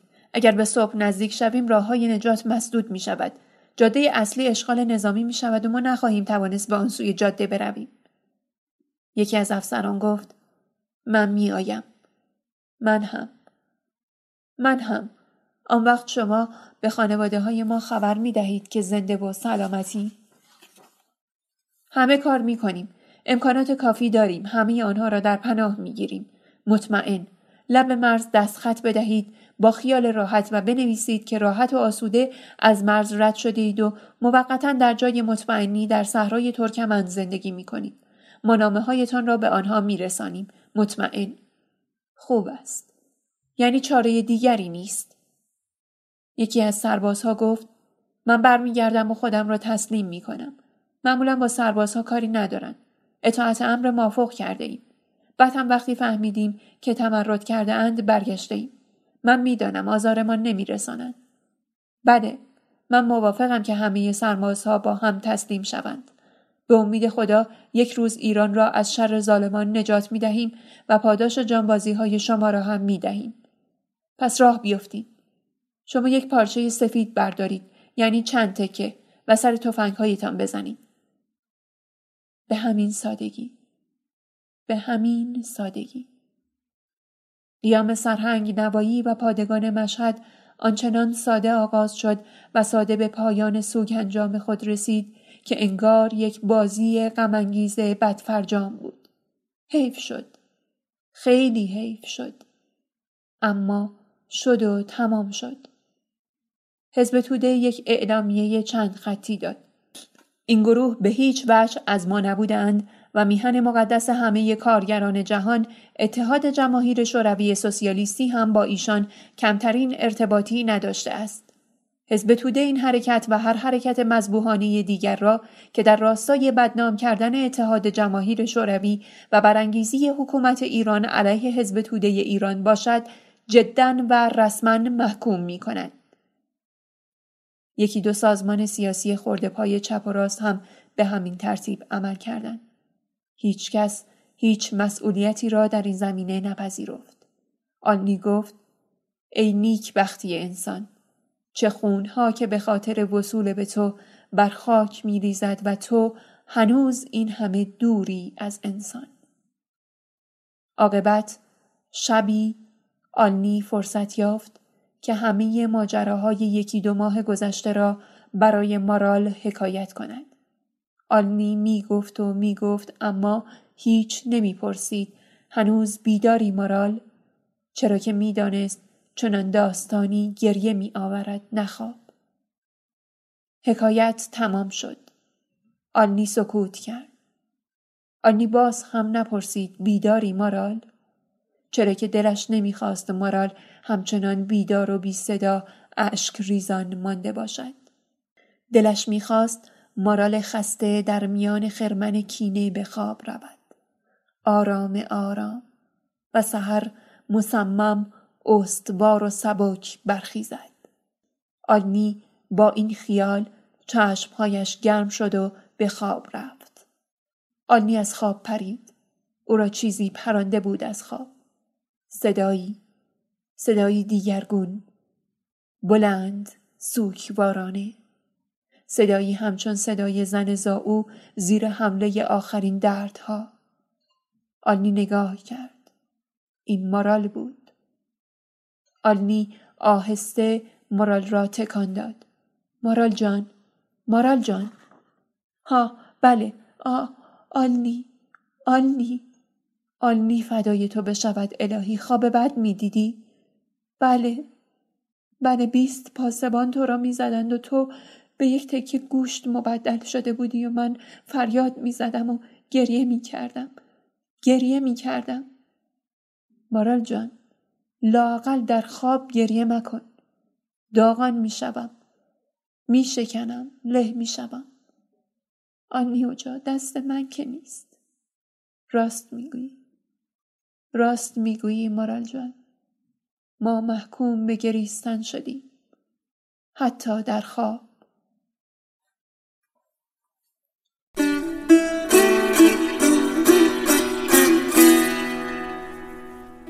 آتش بدون دود.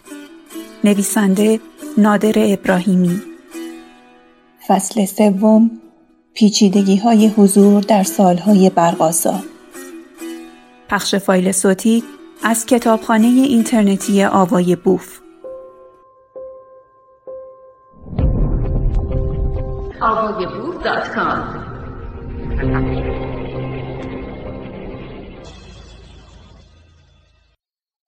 دیگر تنها نخواهم جنگید اما در تنهایی کشته خواهم شد. گزارش شاه خوب پیش می آمد خاک گورش را خودش بیلچه بیلچه آهسته آهسته بر می داشت و از مکانی که می توانست گور احتمالیش باشد بیرون می ریخت و آنقدر آهسته و آرام و کم بر می داشت که خودش هم حس نمی کرد آنچه بر می دارد خاک گور است و آنچه می کند گوری است سرد و سیاه برای آخرین سلطان ستمگر سرزمینی که در طول تاریخ از سلاطین هرگز جز ستم ندیده بود. و مدح سلاطین را جز مزد بگیرانش نکرده بودند. شاه که بارها گفته بود من این ترکمنها را به روز سگ میاندازم بعد از کشتار در عروسی خونین برگ برنده دیگری را زمین زد که به واقع برگ بود و برنده.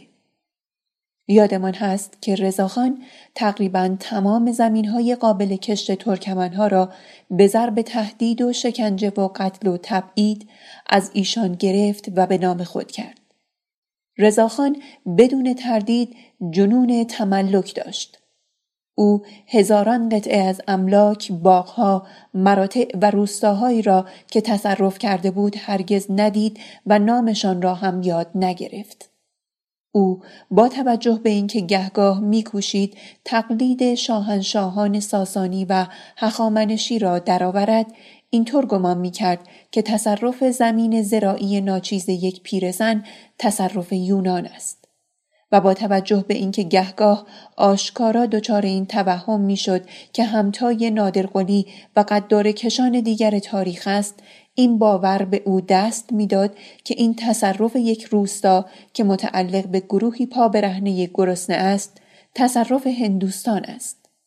به همین دلیل قشونکشان و آدمکشان به روستاهای شمال می‌رفت و آنها را تصاحب می‌کرد و به نام خود ثبت می‌داد و در بازگشت دستور می‌داد چند مجسمه او را سوار بر اسب و در حال تفاخر بسازند و برپا دارند. سرمنشأ این بیماری خطرناک البته جهل و بیسوادی وحشت آور بود. چنانکه نمی‌فهمید سرزمین هایی را که تصرف می کند چین و ماچین نیست گیلان و مازندران است. شاه جوان که آمد این زمین ها را با نام زمین های خالصه به ترکمن ها باز داد و گفت مدتی لازم بود که این زمین ها زیر سرپرستی پدرم قرار بگیرد تا سرسبز و آباد شود. حال که شده ما آنها را به ترکمن ها باز میگردانیم. شاه جوان پس از آنکه دید کینه مردم صحرا به خاندان پهلوی فرونشستنی نیست از کرده پشیمان شد و در سال 27 ناگهان کل زمینهایی را که داده بود پس خواست. دستگاه جلادمنشی به نام اداره املاک سلطنتی به راه انداخت و زمینها را بار دیگر به نام شخص خود قباله کرد. این حادثه ترکمنها را که غالبا قطع زمینهای کوچکی را زیر کشت برده بودند و در نهایت قناعت تنگ دستانه به امید فردای بهتر میزیستند بیش از همیشه روزگار از نظام پهلوی نفرت زده کرد. با این همه ترکمنها استاد در سکوتند و تحمل. سنگی نمایی و خونسردی تسلیم بودگی به صورت در ستیز بودن در قلب و مغز همانقدر که در بستن راه کاروانهای دولتی و ایجاد تشکیلات مخفی ضد حکومتی. ترکمنها درست مثل مردم همه جای ایران تاریخی رسوم مبارزاتی خاص خود را دارند. واقعه اداره املاک سلطنتی فی حد ذاته آنقدرها که در لحظه نخست به نظر می رسید اهمیت نداشت چرا که ظاهرا هر کسی که تک زمینی زیر کشت داشت پس از این واقعه می توانست بابت کشت روی زمین شاهی اجاره مختصری حدود یک پنجم کل محصول به شاه بپردازد. آنچه این واقعه را تا حدی باور نکردنی خشمانگیز کرد این بود که شاه خوب آن تکه های کوچک زمین را به همان گروه بزرگ از ترکمنها که روی آنها کشت می کردن وا نگذاشت. بلکه آنها را به صورت قطعه های بسیار بزرگ از دو تا ده هزار جریب به بردگان خود خائنان به ملت و میهن شکنجهگران سرمایهداران و راهزنان شریک خاندان سلطنتی و جنایتکاران دیگر واگذار کرد و به تک تک این آدمها هم گفت زمینهایتان را وظیفه دارید از ترکمنها بگیرید. آنها مثل تهمانده غذای روی سفره هستند. سفره را بتکانید و آنها را در خاک رو بدانی ها بریزید. ما حتی مایلیم تا جایی که ممکن باشد از رعیت بلوچ و زابلی استفاده کنید نه رعیت ترکمن. قوای نظامی و انتظامی ما در همه جا در خدمت شماست. اگر ترکمنی در تحویل زمین به صاحبان زمین و کسانی که ما با آنها قرارداد بسته ایم تردید نشان دادند بلافاصله با گلوله حسابش را برسید. ما میل داریم این فتنه ترکمنهای خورد مالک تمام شود و قال این قائله کنده شود. بنابراین اگر کسی از شما به علت فشارهایی که این یاقی ها وارد می آورند تصمیم گرفت کنار بکشد و از زمین خود چشم بپوشد باید بداند که با شخص من طرف است. بله. شاه شخصا این سخنان را به تعدادی از کسانی که صاحب قباله و قرارداد می شدند می گفت و بعد لبخندی ملکوتی بر لب می آورد. اما آن ملکوتی که هنوز ابلیس در همه گوش و کنارهایش حضور داشت نه ملکوت بی ابلیس البته گرفتن این زمین ها از ترکمن ها که با تمامی هستی خیش به خاک بسته و وابسته بودند تصاحب چندان آسانی نبود. این تحویل و تحول کلا حدود 20 سال به طول انجامید و سرانجام به آنجا رسید که این زمین ها زیر عنوان تقسیم املاک سلطنتی به همین آدم های بدنام بدکار بدفرجام فروخته شد و هم به تنی چند از ثروتمندان بومی امر بر شاه و برخی از سران سازمان امنیت. سازمانی که البته نه در عصر املاک پهلوی بل در روزگار تقسیم املاک در سال سی و شش به وجود آمد. و اقدام خوفانگیز به وجود آوردنش در حکم عمیق و عمیق تر کردن گوری بود که برای جا دادن محمد رضاخان و حتی خاندان پهلوی هم به آن همه عمق نیاز نداشت.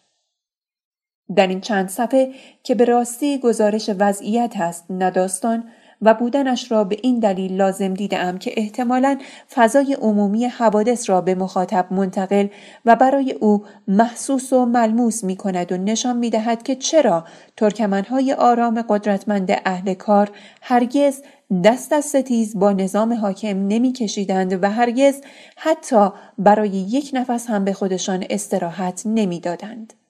بیفایده نمی بینم که به نام تنی چند از همان کسانی که ذره ذره زمین های ترکمن ها را پهنه پهنه گرفتند و بلعیدند و بلاها بر سر ترکمن ها آوردند که می توان از تک تک آنها داستان های بلند بلند بسیار سوکنجام موی طلب ساخت اشاره ای کنم. تیمسار پالیزبان تیمسار اویسی تیمسار قرباقی تیمسار بدرعی تیمسار میمباشیان تیمسار انصاری. تیمسار مهدوی. تیمسار مقدم. تیمسار چایکار. تیمسار منجم. تیمسار علوی مقدم. برادران رشیدیان. رهبران سازمان مافیا در ایران. حجبر یزدانی. غلام رضا پهلوی. اشرف و شمس و فاطمه پهلوی.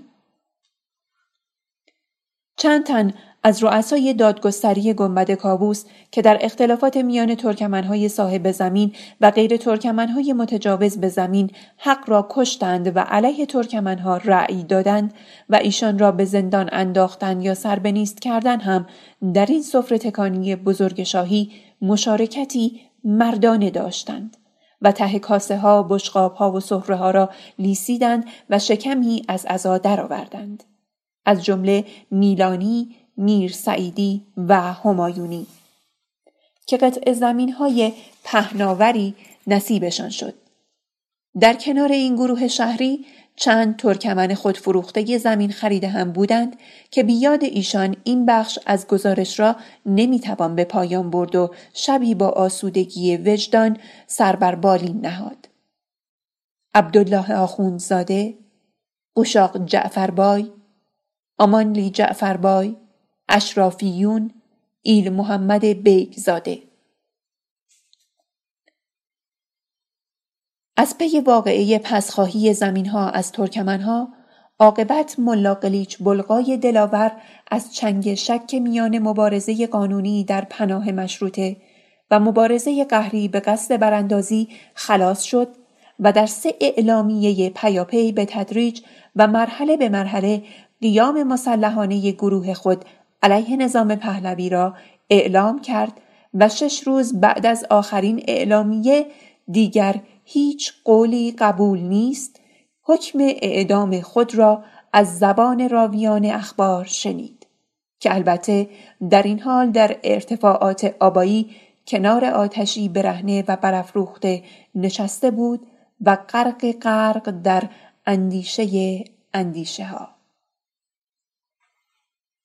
حضرت قلیچ بلغای دیروز بعد از ظهر دادستانی ارتش شما را از مقدمین علیه نظام سلطنتی شناخت و حکم اعدامتان را قیابند صادر کرد. بله، میبایست چنین کند. حق است. دادستانی گفته است که هر کس مرده یا زنده شما را تحویل بدهد حتی اگر خود محکوم به اعدام باشد رسما بخشوده خواهد شد و پاداش مناسبی هم دریافت خواهد کرد. بله این هم بجاست. میبایست چنین چیزی را بخواهد. اما بعد از اعدام قربان نیازی گمان نمی‌برم کسی در صحرا مانده باشد که خفت چنین خیانتی را بپذیرد. ملا دکتر اقولر برایتان پیغام فرستاده که در صورت قرار گرفتن در موقعیت خطر جدی او جمعی امکانات را برای خارج کردن شما از منطقه و فرستادنتان موقتا به یک منطقه امن در کردستان و لرستان در اختیار دارد. جواب بدهید که محبتش را با کمال میل میپذیرم. از مرگ نمیترسم اما خود را به کشتن نمی‌دهم. اگر احتیاج شد فورا خبرش می‌کنم. دکتر مارالا قولر می‌پرسد آیا جای آیتکین بانو و فرزندان شما کاملا امن هست؟ جواب بدهید الحمدلله فعلا امن است. آنها را فرستادم به تک پولاد از اوبه های ناحیه جرگلان نزدیک سین. باز هم دکتر مارالا قویلر می‌پرسد آیا اجازه دارم گهگاه به آی تکین بانو و بچه ها سری بزنم و به نیازهایشان رسیدگی کنم؟ احتیاجی به اجازه نیست اما احتیاط کنید که محل لو نرود. دکتر آقولر می‌گوید از نظر مالی اگر کمک خواستید خبرمان کنید. این کار را هم می کنم. قلیچ بلغای خواست بگوید خود آلنی هم گهگاه اگر می‌تواند بد نیست که سری به ما بزند. اینجا بدون زن و فرزند بدون دوست دلمان پوسید. اما نگفت. برخاست پشت به آتش کرد و به قلب ظلمت فرو رفت تا بتواند آرام آرام اشک بریزد. گرچه نعمتی است واقعا گمان می‌برم که اگر خداوند صد هزار گونه خنده می آفرید اما رسم اشک ریختن را نمی آموخت قلب حتی تا به ده روز تپیدن را هم نمی آورد. گریه چه نعمتی است واقعا برای آن کس که قلبی دارد. در سال 26 مارالاقویلر از دانشسرای عالی مامایی با رتبه اول و پایان نامه ممتاز فارغ تحصیل شد و در همان دانشسرا با مقام استادیاری به کار دعوت شد. ضمنا سهمیهای بابت ادامه تحصیل در خارج از کشور به او تعلق گرفت. مارال مطب مستقلی به راه نینداخت و مثل گذشته در دستگاه بانو سپور قابله آن بانوی پرمهر پرنشاط پر جنب و جوش حراف را که البته درباره مارال و آلنی بسیار می‌دانست یعنی در طول زمان دانسته بود اما آنها را هیچگاه موضوع حرافی های خود قرار نمی‌داد یاری کرد. بانو سپورا قابله که بیش از چهل سال بود به حرفه مامایی مشغول بود فرزندان بسیاری از اعیان اشراف روحانیان صاحب منصبان وزیران وکیلان و درباریان زمان را خود شخصا گرفته بود و به همین دلیل نزد بزرگان علم و ثروت و سیاست عزت و احترامی خاص داشت و اگر حل مشکلی را از آنها طلب می کرد علالقاعده دست رد به سینهاش نمی زدند و چون این چراغ پرنوری را از برای لحظه های ترسناک تاریکی نگه می داشتند. و معمولا هم اینطور بود که زنان اعازم پیغام های بانو سپورای مقتدر را به همسران خود می رساندند. عبدالله خان بله خانوم ماما سپورا اینجا بود چه می‌خواست؟ عریضه داشت. داد و رفت. پسر یکی از همسایه هایش را انداختن زندان. این پسر نانآور شش نفر است. عریضه را بده ببینم. خدا کند به شاه فش نداده باشد. الباقیش قابل حل است. به شاه فش نداده. بعد به همه مملکت گفته. نتوانسته جلوی خودش را بگیرد. ببینم چه می‌توانم بکنم. ماما سپورا بارها در لحظه هایی که می‌دید استراب وجود مارال بانو را بلعیده است و او را به اندیشه های دور و دراز کشیده است آرام و مهربان به زمزمه می گفت بیا از توی خودت بیرون به ماما سپورا بگو دخترم خودم مشکلت را حل می کنم نگذار اینطور نگرانی به صورتت حمله کند حیف است که صورتی به این خوبی و زیبایی زود شکسته شود.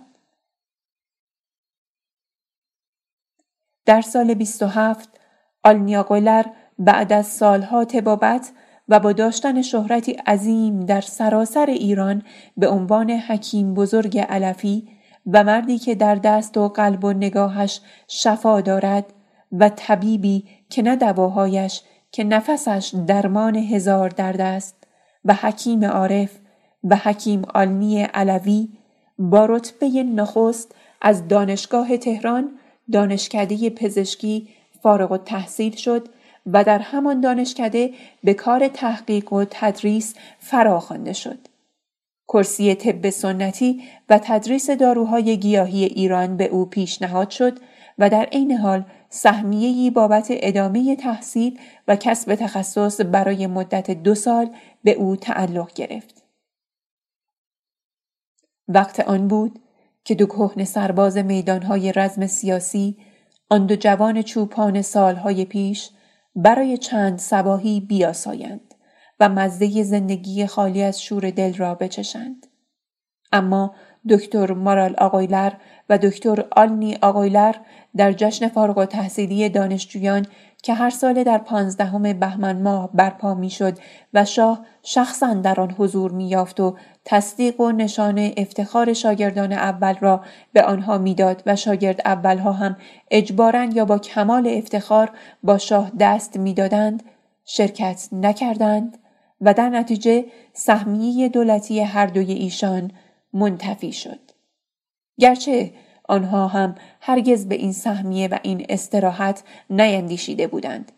وقت نکرده بودند که بیاندیشند بعدها البته آلنی و مارال متوجه شدند که سرپیچیشان از حضور در آن مهمانی پر افتخار سلطنتی نخستین بخت قطعی در جهت زنده ماندن هر دوتایشان بوده است چرا که در همین پانزده بهمن سال 27 بود که ناصر فخرارایی در صحن دانشگاه شاه را به گلوله بست و خود در جا به دست آنها که او را به این کار واداشته بودند کشته شد و از پی این حادثه با نقشه دقیق حزب توده که در واقع بخشی از دولت و حکومت به شمار می‌رفت غیرقانونی دانسته شد و از آن پس تا سالیان سال تمام کسانی که علیه پهلوی در هر جبهه می جنگیدند با انگ تودهی به قتل رسیدند.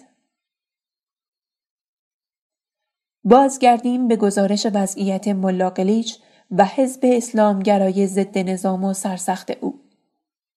گروه های وابسته به ملاقلیچ بلغای از سال 28 تا سالیان سال بیرحمانه ترین رفتار را نسبت به تصرف کنندگان زمین های صحرا بروز دادند. آنها به ناگهان بیمهابا یورش می بردند. آتش می زدند، ویران می کردند، زخم می زدند، می کشتند و هر چرا که به کاری می آمد به غنیمت می گرفتند و می گریختند. متجاوزان از شنیدن نام ملاقلیچ بلغای که به بلغای دلاور شهرت یافته بود از وحشت منجمد می شدند. که زمین ها را بگذارند و بگریزند. اما شاه گفته بود اگر تسلیم یاقی ها شوید با من طرف هستید. پس به عذاب دو سوی دچار شده بودند. نه راه پس نه راه پیش. بسیاری از آنها شاه را آشکارا نفرین می کردند و با طرفداران بلغای با خشونتی متقابل می جنگیدند. تعدادی از ایشان در خفا برای ملا پیغام فرستادند که ما زمین نمی خواهیم. می خواهیم برویم پی کارمان شاه نمی‌گذارد چه امر می کنیم. و ملا معمولا جواب نمی‌داد. اینطور کلک ها را دوست نداشت. عاشق سراحت بود و صداقت. می گفت اینها به خیانت هم خیانت می کنند. ملا در نبردهای کوچک متفرق و خونین طرفداران خود حضور نمی یافت. او به ندرت فرود می آمد. یا شاید بتوان گفت که هرگز نمی آمد مگر در مواردی کاملا استثنایی. چند دره عقب نشسته بود و کمی هم ارتفاع گرفته بود. به همین دلیل دسترسی به او و یارانش بسیار دشوار شده بود. انبوهی جنگل راه بر بمبارانهای هوایی بسته بود. هرچند گهگاه به تفنن نیروهای دولتی این کار را می کردند. محاصره گرچه وجود داشت اما عملا برای دولتیان هیچ سودی نداشت. محاصره کامل غیر ممکن بود. محاصره لق اقدامی بود در خدمت به گروه های بلغای چرا که طرفداران بلغای که آنها را آبایی ها نیز مینامیدند از شکاف ها نفوذ می کردند می زدند و می گریختند. از همه اینها گذشته برخلاف تصور حکومت گروه های طرفدار ملا اکثرا پایین بودند در دشت میان مردم در کوچه و بازار و حتی سر زمین ارباب ها قلیلی با ملا بودند که نقش پیک را بازی می کردند. از پرادست سنگرهای کهنه و سنگرهای نو چندین نقب زده بودند. از درون تنه درختان تنومند و تا آن سوی جاده خاکی گرگان به مشهد رفته بودند و در حاشیه اوبه های آن طرف جنگل سر درآورده بودند. می آمدند، کارها را رو به راه می کردند، سلاح را تحویل می دادند و می رفتند. آن نیوجای این برونی عاقبت در امتداد سالهای 24 تا 29 توانست به نوعی نقبی درون عرفان بزند و به اعماق آن رخنه کند و در قلب این نوع مطلقا استثنایی عمل و نظر جایی جای بسیار کوچکی برای خود بکشاید. فتح مکان در قلب عرفان البته چیزی است که ما می‌گوییم. آلنیوجای این برونی هرگز چنین ادعایی را نکرد و نداشت. او اگر چند سال یک بار هم تحت شرایطی استثنایی گرم می‌شد و به جوش میافتاد و سرریز می‌کرد چیزی بیش از این نمی گفت که ذره ام و کمتر از ذره ام خاکم و کمتر از خاکم. قطره و کمتر از قطره هیچم و کمتر از هیچم. و با این همه حقیر نیستم زلیل نیستم ضعیف نیستم علیل نیستم.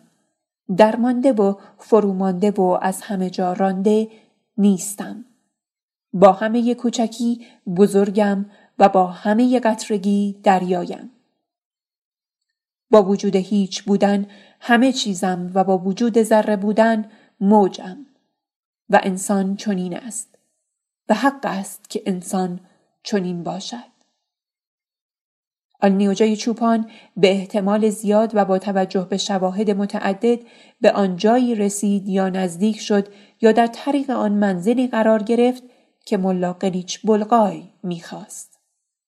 آلنی از رابعه آغاز کرد و پیش آمد و یا بهتر است بگوییم فرو رفت. بویزید و خرقانی و ابراهیم ادهم و حبیب عجمی و حسن بصری و زلنون مصری و شبلی و جنید را به حد مقدور دریافت تا رسید به منصور حلاج و از آنجا به نقطه اوج قله رفیع عرفان آغاز و انجام عرفان مولا علی نگریست و حیران و شیفته نگاه کرد و نگاه کرد و مغلوب قامت بلند علی در متن تاریخ حیات بشر شد و مغلوب اندیشه های علی و مغلوب کلام علی اخلاق علی عاطفه علی قدرت علی. مغلوب و غرق شد. آنیوجای چوپان عاشق علی شد. درمانده علی مبهوت علی مرید علی مطیع علی شمشیر کش رکاب علی آن یوجا در علی کمال همه آن چیزهایی را یافت که در خویش ذرات بسیار ناچیزی از آنها را آرزو می کرد. علی گریه لایزال بود اشک بی نهایت. علی اندوه لایزال بود نیروی بی نهایت. علی مطلق تأسف بود مطلق غم مطلق مبارزه در راه حقیقت مطلق عطوفت مطلق ایمان. علی خسته خستگی ناپذیری بود. دل شکسته شکست ناپذیری. علی همه فن حریف فن و حریف از یاد برده بود. متحیری در کمال تعقل. علی چهار فصل روح بود در حد ممکن زیبایی. خلوت نشینی بود عاشق جماعت. علی اوج تعالی انسان بود که با قطره های شفافی از خدایی خدا ترکیب شده بود. برای آنی اوجای این برونی که از ریشه اهل سنت بود و در عمل مادهگرای بی اعتقاد به فراتبیعت علی معنای مبهم بیکرانه شیرین هشدار دهنده هوشیار کننده غمانگیز گیج کننده ای داشت. علی در آلنی رسوب کرد. آنسان که تا آخرین لحظه حیات از خیش می‌پرسید تو در قلب خیش چقدر گریه داری مرد و علی چقدر گریه داشت. شرمت باد از این خورده ریز اندوه که گمان می‌بری حکایتی است واقعا. شرمت باد. برخی از یاران نزدیک آلنی جرأت کردند که بگویند آلنی این علی که تو در ذهن خیش ساخته ای و خیلی ها ساخته اند همان علی نیست که وجود داشته است. در طول زمان زبرمرد سازان تاریخ از او این چنین زبرمردی ساخته اند. علی محصول عالی ترین نوع تفکرات آرزومندانه انسان است نه چیزی بیشتر. آلی جواب می‌داد پس شما معتقدید که انسان می تواند در اندیشه های خود موجودی به کمال علی بیافریند. یعنی حقیقت ذهنی علی را خلق کند اما قادر به خلق علی به عنوان یک واقعیت نیست. طبیعت هم همینطور بله؟ بله. و معتقدید که انسان به این مخلوق حقیقی مطلق به راستی محتاج است یعنی آرزومند ظهور چنین موجودی بوده است. بله؟ بله انسان نیازمند انسان آرمانی است. بسیار خوب. من عاشق این آرزوی مطلقم. عاشق این تصویر کمال یافته بیبدیل این آرمان بزرگ و همیشگی بشری. عیبی دارد نه اما تو با این عشق خطر آن است که از واقعیت پرت بیفتی و دل به دنیای ذهنی بسپری. اینطور نیست؟ این لحظه حساس و نهایی گفتگوی ماست. اگر علی مرا به کندی سستی درماندگی فساد سازش تباهی روح دور شدن از واقعیت های حیات مادی و دور شدن از آرمان های مقدس بشری کشانده باشد حق با شماست که من زیر سایه علی مبدل به موجودی وهمگرا و بیفایده شدم. اما اگر علی عملا و عینا بر نیروهای خیر من افزوده باشد مرا پایدارتر و توان مبارزم را با شر بیشتر کرده باشد باید گفت این شما هستید که از واقعیت دور افتاده اید و به خیال بافی پرداخته اید. زیرا از انحرافی سخن می‌گویید که عوارضش محسوس نیست. حالانکه در زمان حاضر بسیاری حاضرند شرافتمندانه گواهی کنند که من در راه حق و حقیقت می جنگم و سخت و استوار و سازش ناپذیر هم می جنگم. من جمله خود شما که بر این نکته گواهی می دهید. من سوال می کنم علی مرا می شکند یا شکستم را ترمیم می کند. علی ناامیدم می کند یا سرشار از امید. علی از مبارزه بازم می دارد یا به قلب مبارزه هم می کشاند. علی در آلنی رسوب کرد. آنگونه که دیگر هیچگاه بعد از یافتن علی در به در به دنبال معانی متفاوت عرفان و تصوف نگشت. به تقریب دیگر سخنی از گرایش های عرفانی خود به میان نیاورد. دیگر با هیچ کس بحثی در باب ارزش های تصوف پیش نکشید و کلنجار نرفت. دیگر به هیچ کس نگفت که چگونه می اندیشد و چگونه حق است که می اندیشد. علی در آلنی رسوب کرد. چندان که از آلنی خاضع مغروری ساخت. افتاده افتادگی ناپذیری. مهربان بیترحمی. ضعیف قدرتمندی بخشنده شرم ساری خود گم کرده خود باز یافته خفته بیداری شادمان غمگینی و بیش از همه اینها از آلنی مردی ساخت خاموش خاموش خاموش. به حدی تحمل ناپذیر و در برخی لحظه ها سخنرانی پرخروش جوشان فریادکشان عرقریزان. جادوگری در بیان معجزه‌ای در نفوذ.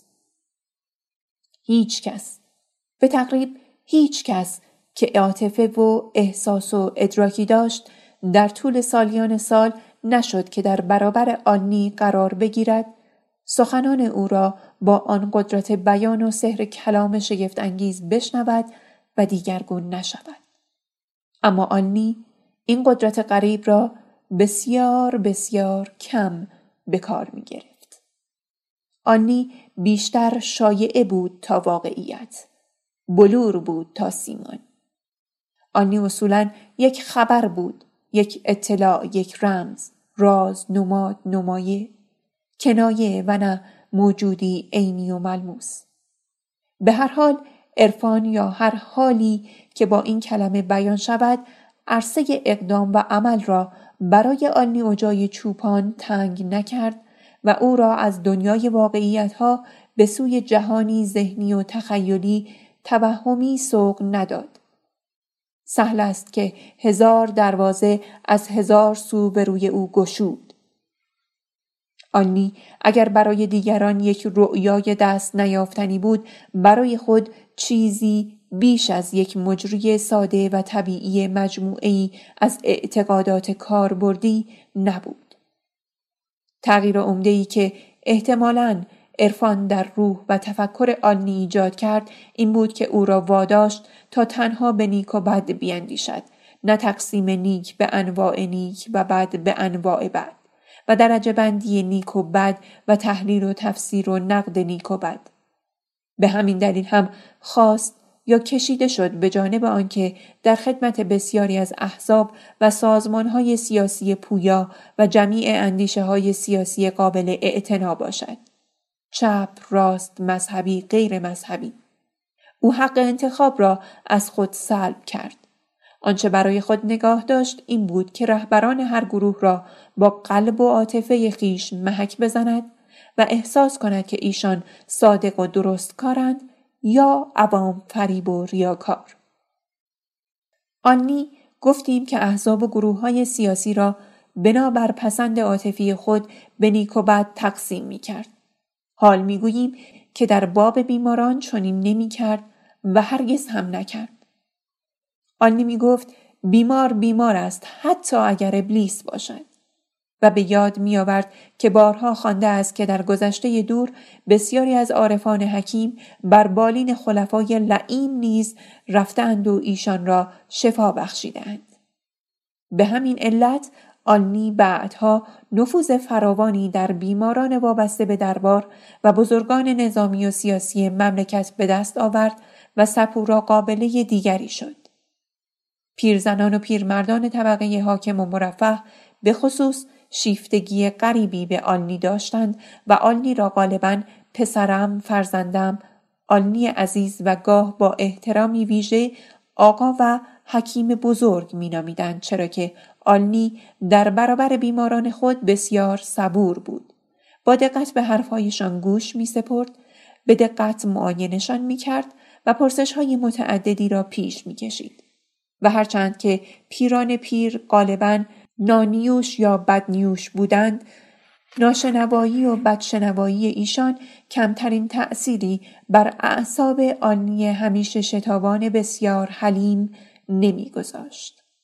آنی همچون حکیمان اعثار برباد رفته بود و چنان زمانی را صرف یک بیمار می کرد که اغلب پزشکان موجنو صرف بیست بیمار می کردند و راه به جایی هم نمی بردند الا به بانک ها و از بانک ها هم به گورستان ها.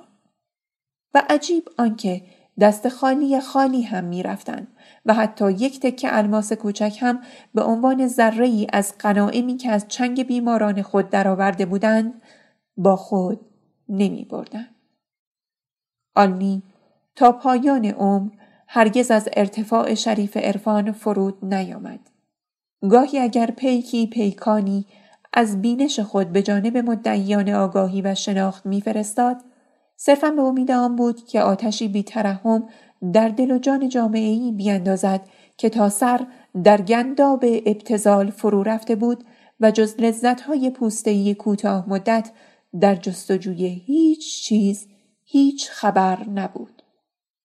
آن همه گفتگو که در طول سالهای سال بر سر جامعه گرایی اسلامی و جامعه گرایی عرفانی و علیگرایی اجتماعی و معناباوری اشتراکی و حتی مادهگرایی علوی پیش آمد و آدمها و گروه های بسیاری را به تفکر در باب این ترکیبات ظاهرا نامتجانس واداشت تماما از همین سرچشمه می جوشید.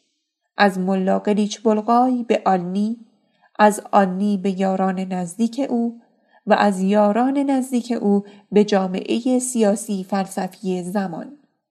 و عجیب این که این یکی از مسائلی بود که توجه شاه را به شدت به خود معطوف کرده بود.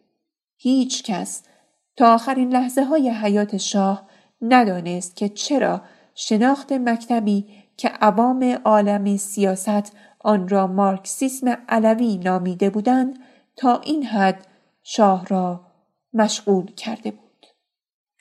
حضور آلنی در متن مبارزات گروه های مختلف با عقاید بنیادی کاملا متفاوت پیچیدگی ها و دشواری های بسیاری را با خود به همراه داشت که حل آنها از عهده هیچ کس و حتی غالبا خود آلنی هم بر نمی آمد.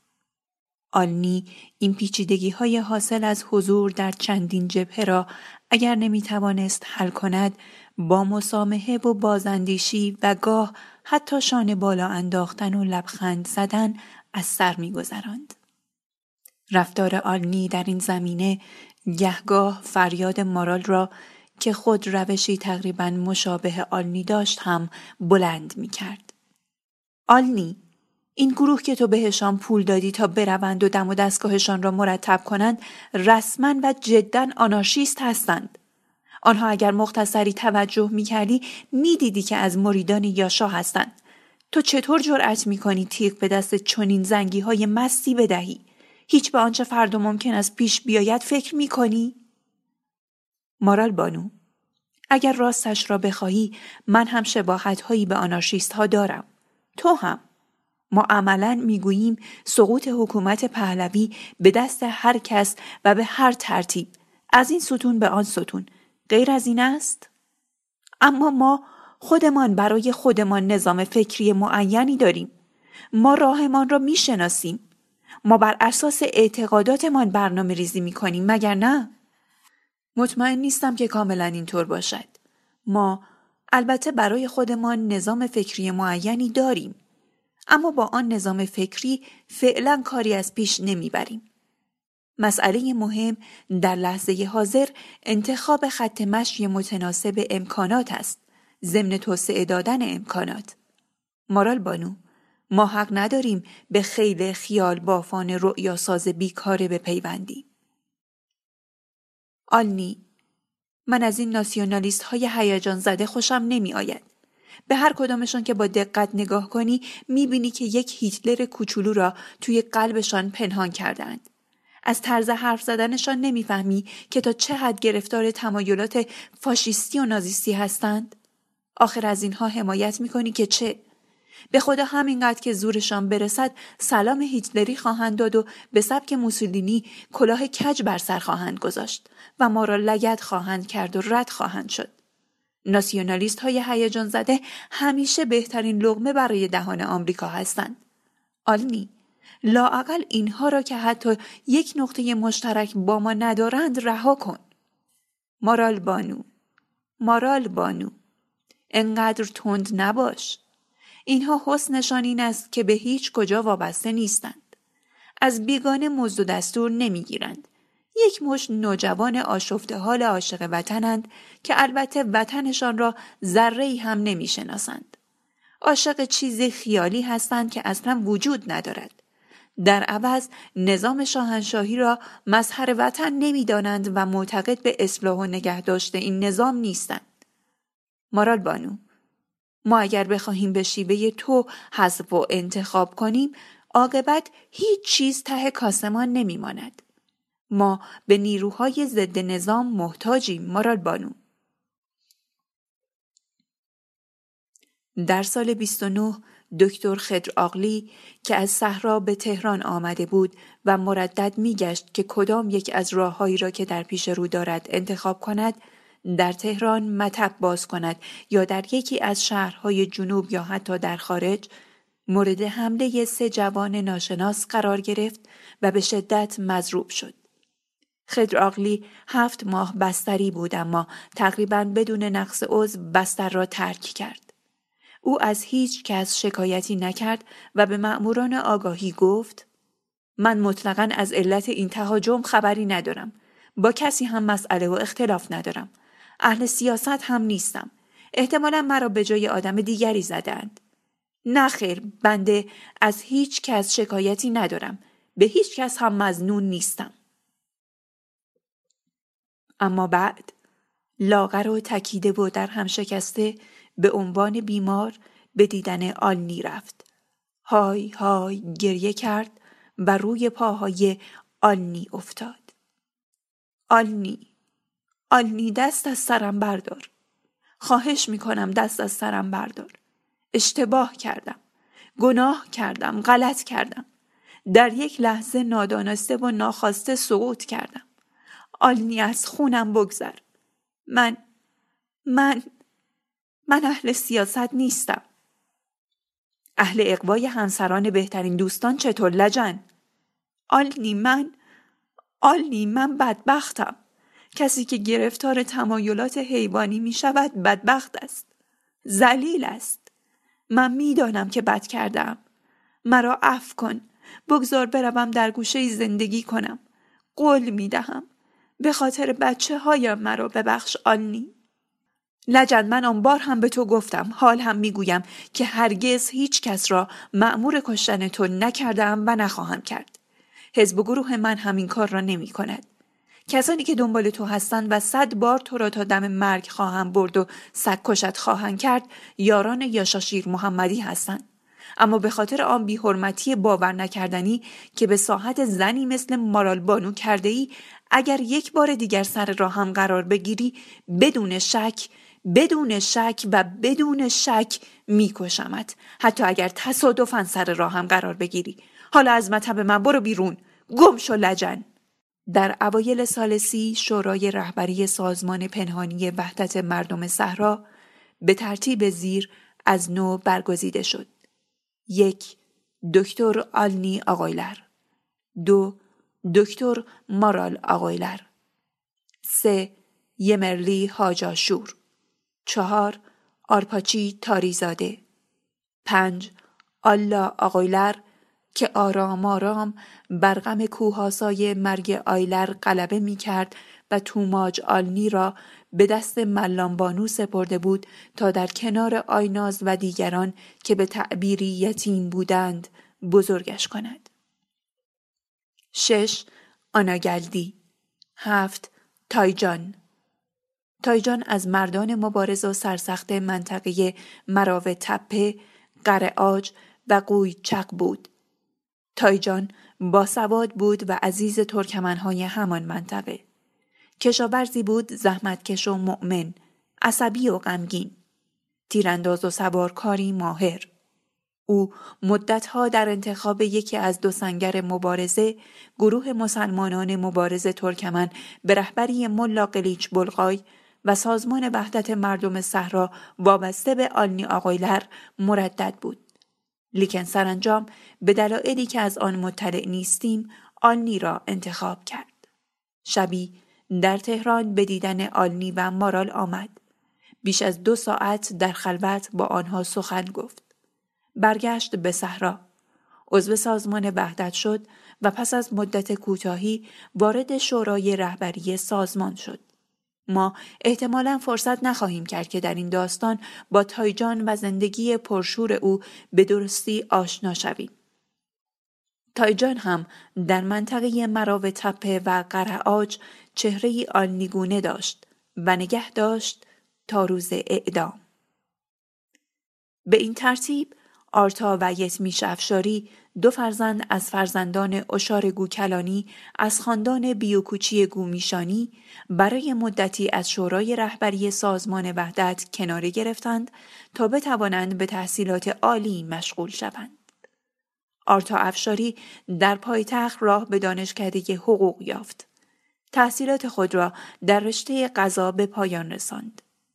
پس از مدتی در کنار وکیل دیگری به نام دکتر کاکوان دفتر وکالت گشود و این دو وکیل نامدار غیرتمند لجباز بی پروای جان برکف دوشا دوش هم یکی از بزرگترین حماسه های قضایی مبارزاتی سیاسی عصر خود را به وجود آوردند و بخشی از جنایات باور نکردنی رهبران گروه مافیا در ایران اصل پهلوی را افشا کردند. دلم صدای این دارد که فرصتی کوتاه پیش بیاید در همین کتاب تا لاعقل در حد اختصار در فصلی مستقل از این مبارزه غریب پرشکوه که هنوز هم گروهی از صاحبان باغهای کوچک مرکبات در شمال وطن من این جنگ به قیمت جان را به خاطر دارند سخن بگویم.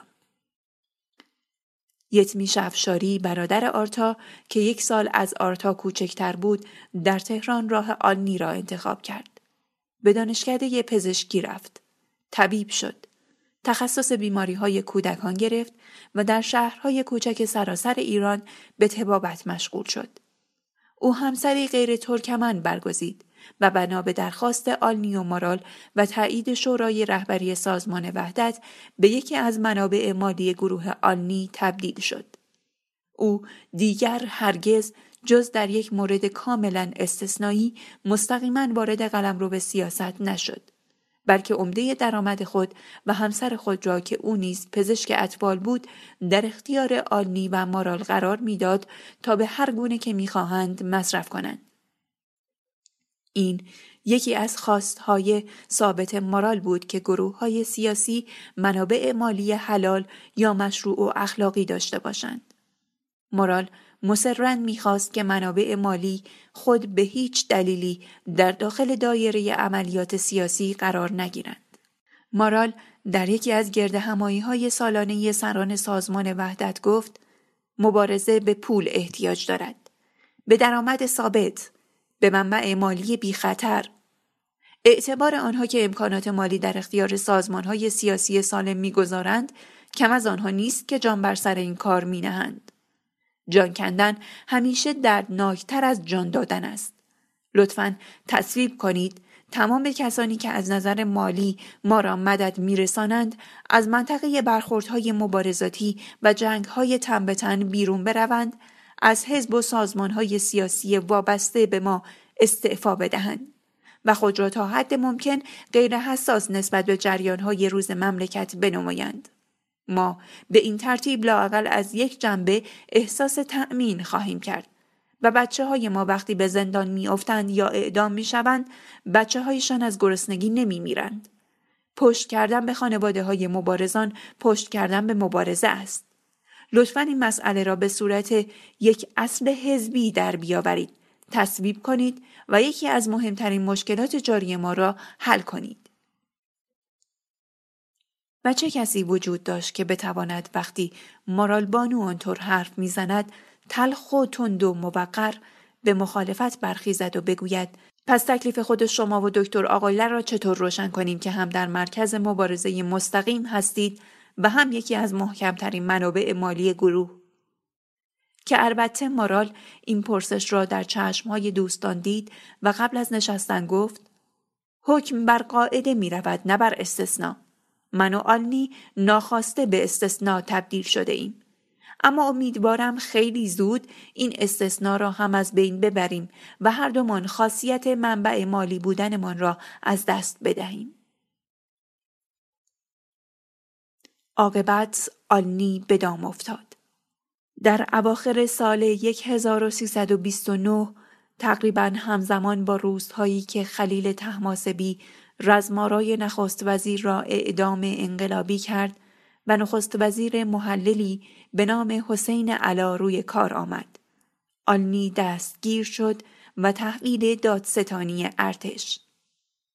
چند روز بعد هم با شتابی غیر معمول کارش به پای میز محاکمه کشید.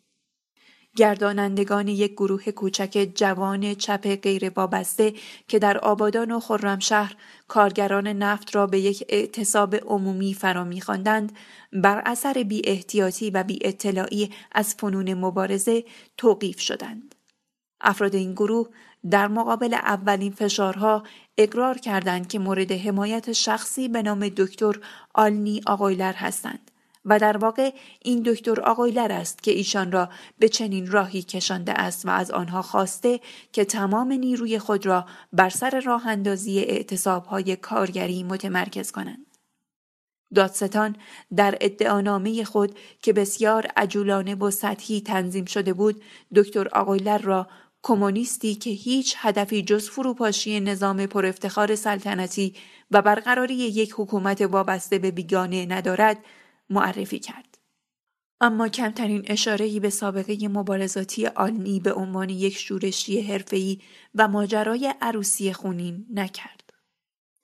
آلنی متوجه این نکته شد و متوجه این نکته اساسی تر که دادستان برخلاف معمول برای او که به احتمال غریب به یقین رهبری این گروه از اشتراکیون خائن به شاه و میهن را بر عهده داشته تقاضای اعدام نکرد بلکه صرفا به درخواست اشد مجازات رضا داد. آلنی بدون مصرف نیروی اضافی با صدایی آهسته و خسته با قامتی که مختصری خمیده و شکسته به نظر می رسید توضیح داد که هرگز عضو یا رهبر هیچ گروه چپ و راست و میانی موافق یا مخالف سلطنت نبوده و اصولا وقت چنین کارهایی را نداشته است. آلنی گفت تنها هدف مقدس من در زندگی فرا گرفتن علم طب است در بالاترین سطح ممکن و نجات جان بیماران و دردمندان ایران مقدس و خدمتگزاران به وطن. آلنی گفت من این جوانان بزدل دروغگو را که فکر می کنم از رقیبان من در رشته پزشکی پول گرفته اند تا مرا بدنام کنند ابدا ابدا نمی شناسم و ابدا ابدا با ایشان ملاقات نکردم و اصولا از مقامات نفتی مملکت نیستم تا خواهان گرفتن نفت از انگلیس و دادنش به آمریکا باشم. اگر بر فرض هم خدای نکرده با این جوانان حق باز ضعیف و ذلیل ملاقاتی کرده باشم که به یاد نمی آورم یقینا علتش این بوده که ایشان به عنوان دانشجویان نیازمند کمک مالی به من مراجعه کردهاند مثل بسیاری از نیازمندان دیگر و من هم مبالغی به ایشان پرداختم که البته حرامشان باد.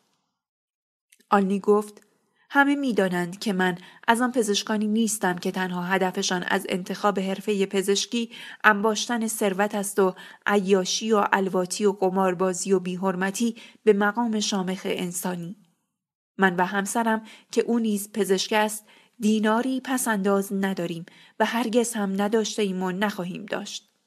ما آنچه اضافه بر احتیاجات روزمره خود به دست می آوریم به هر شکلی که پیش بیاید بین نیازمندان جامعه توضیح می کنیم. گمان می کنم مراجعه به چند مؤسسه دولتی بدون جار و جنجال و با حفظ حرمت این مؤسسات ثابت خواهد کرد که من و همسرم چگونه روشی را برای مصرف اضافه درآمد خود انتخاب کرده ایم. من نمی‌دانم. واداشتن کارگران زحمتکش و دردمند شرکت نفت انگلیس و ایران به اعتصاب جرم است یا نه؟ و نمی‌دانم. حق است که همه جوانان ایران در این کار مشارکت جدی داشته باشند یا حق نیست. اما من به شخص بابت چنین اعمالی به این بچه ها پول نداده ام. بلکه دادم تا بتوانند به تحصیلات خود ادامه بدهند و اسباب سربلندی اولیاء عزیز خود را فراهم آورند و خدمتگزار شاه و مام میهن باشند. حال اگر اینها همچنان معتقدند که از من پول گرفتهاند باید مبلغش را معین کنند. این مبلغ هم باید متناسب با عملیات وسیعی که در صدد انجامش بوده اند باشد. اما از آنجا که من این مبالغ گذاف را برای چنین کارهایی به ایشان نداده ام و ایشان هم برای چنین کارهایی از من نگرفته اند پس واضح هست که این بچه ها کلاهبردار هستند و من در همین دادگاه تقاضای تعقیب این کلاهبرداران را دارم و همچنین تقاضای این را دارم که کل مبلغی را که از من گرفته اند پس بدهند. و سلام. دادستان در سخنرانی بعدی خود گفت دکتر آقایلر با این سخنان گوهربار همه ما را دست انداختند. هم دادگاه و هم مقامات مسئول مملکت را. زیرا ایشان سالهای سال است که در دانشگاه تهران به عنوان یک فرد چپ تندرو و انقلابی شناخته شده است. و همه می‌دانند که ایشان اگر بتوانند در راه مخالفت با نظام موجود کارهای خطرناکتر از این را هم خواهند کرد.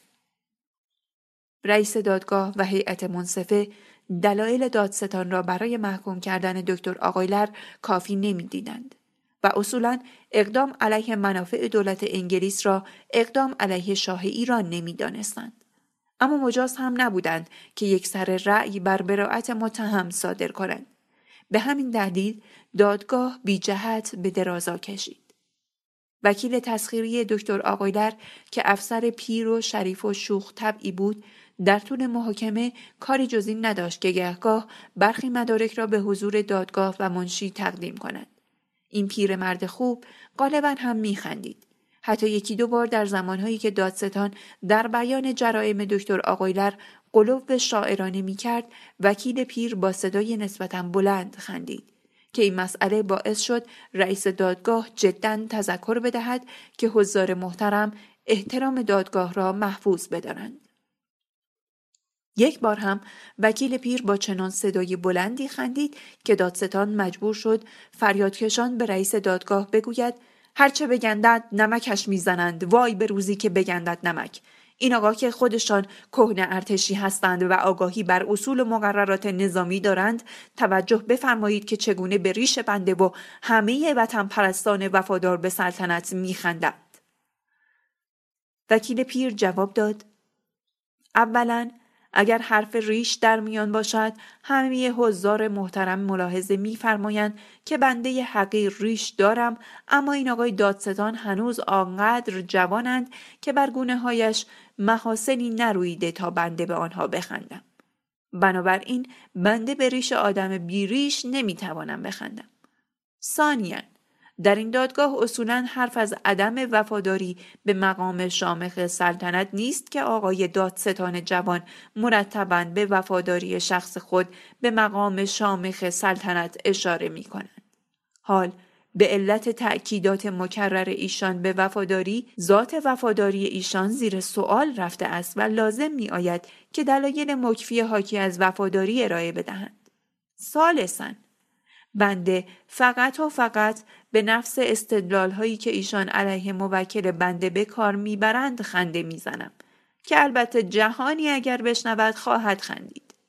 اگر این مسئله رایج در میان اهل قضا صحیح باشد که شرط بقای دادستان وجود متهم است و یا دادستان بر سر سفره متهم می نشیند و طبیب بر سر سفره مریض و آقایان دادستانها برای آنکه وفاداری خود را ثابت کنند لازم می آید که گهگاه کسانی را دراز کنند. اعتقاد بنده بر این است که آقای دکتر آقایلر را به اتهام مسلمان ضد نظام بودن محاکمه کنیم. نه کمونیست تند رو بودن. چرا که علل قاعده اتهام باید به مقدار بسیار بسیار مختصر با متهم ارتباط داشته باشد. و الا محاکمه باعث خنده یک ملت می شود که حقیر یکی از آن افراد هستم. دادستان در جای خود گفت به نظر می رسد که آقای وکیل به جای دفاع از متهم جامعه ارادت به ایشان را برتن کردند و ایشان را به عنوان مراد و مرشد خود انتخاب فرمودند چرا که این نوع شیرین زبانی ها و مزه پرانی ها را تا به حال از خود دکتر دریافت کرده بودیم نه وکیل ایشان به هر صورت بنده گمان می کنم پادرد مزمن آقای وکیل و همچنین کمردرد و دردهای دیگرشان کار به دست ایشان داده است چرا که بنده شنیدم آقای دکتر آقایلر داروهای گیاهی مخصوصی برای آن نوع کمردرد و پادرد در اختیار دارند. در کمرکش همین بحث ها که البته نوعی مسخرگی و لطیف سازی های کمبه های غیر اخلاقی به حساب می آمد، یک روز وکیل تسخیری سند تازه‌ای را به رئیس دادگاه ارائه داد که بسیار اسباب فرح حضار را فراهم آورد. سه روز قبل چهار نوجوان مدرسه دارالفنون را ضمن پخش شبنامه های علیه حکومتی که حاضر نیست ملی شدن صنعت نفت را بپذیرد و انگلیس ها را به دریا بریزد دستگیر کرده بودند. در شهربانی قبل از گرفتن تعهد از ایشان و آزاد کردنشان افسر بازپرس حوث می کند یکی از همان تو گوشی های یاشایی به یکی از این نوجوان ها که قدری کل شقی می کرده بزند. بازپرس می‌زند و می‌گوید هر کدامتان که به من دروغ بگویید به روز سیاه میافتید. لاقل ده سال زندان برای یکی یکیتان می‌برم. بچه های معصوم از ترس همه چیز را می‌گویند. از جمله این مطلب اساسی را ما یک گروه ناسیونالیست هستیم که به مشروطیت، قانون اساسی و نظام سلطنتی وفاداریم و تا جان در بدن داریم از این سه اصل مقدس دفاع می کنیم. ما فقط با حضور بیگانگان در ایران مخالفیم. رهبر ما هم شخصی است به نام دکتر آلنیا قولر که ما را از نظر فکری و مالی تقویت و حمایت می کند و قول داده است که هر وقت به زندان بیفتیم فورا آزادمان کند چون دکتر آقویلر پزشک دربار است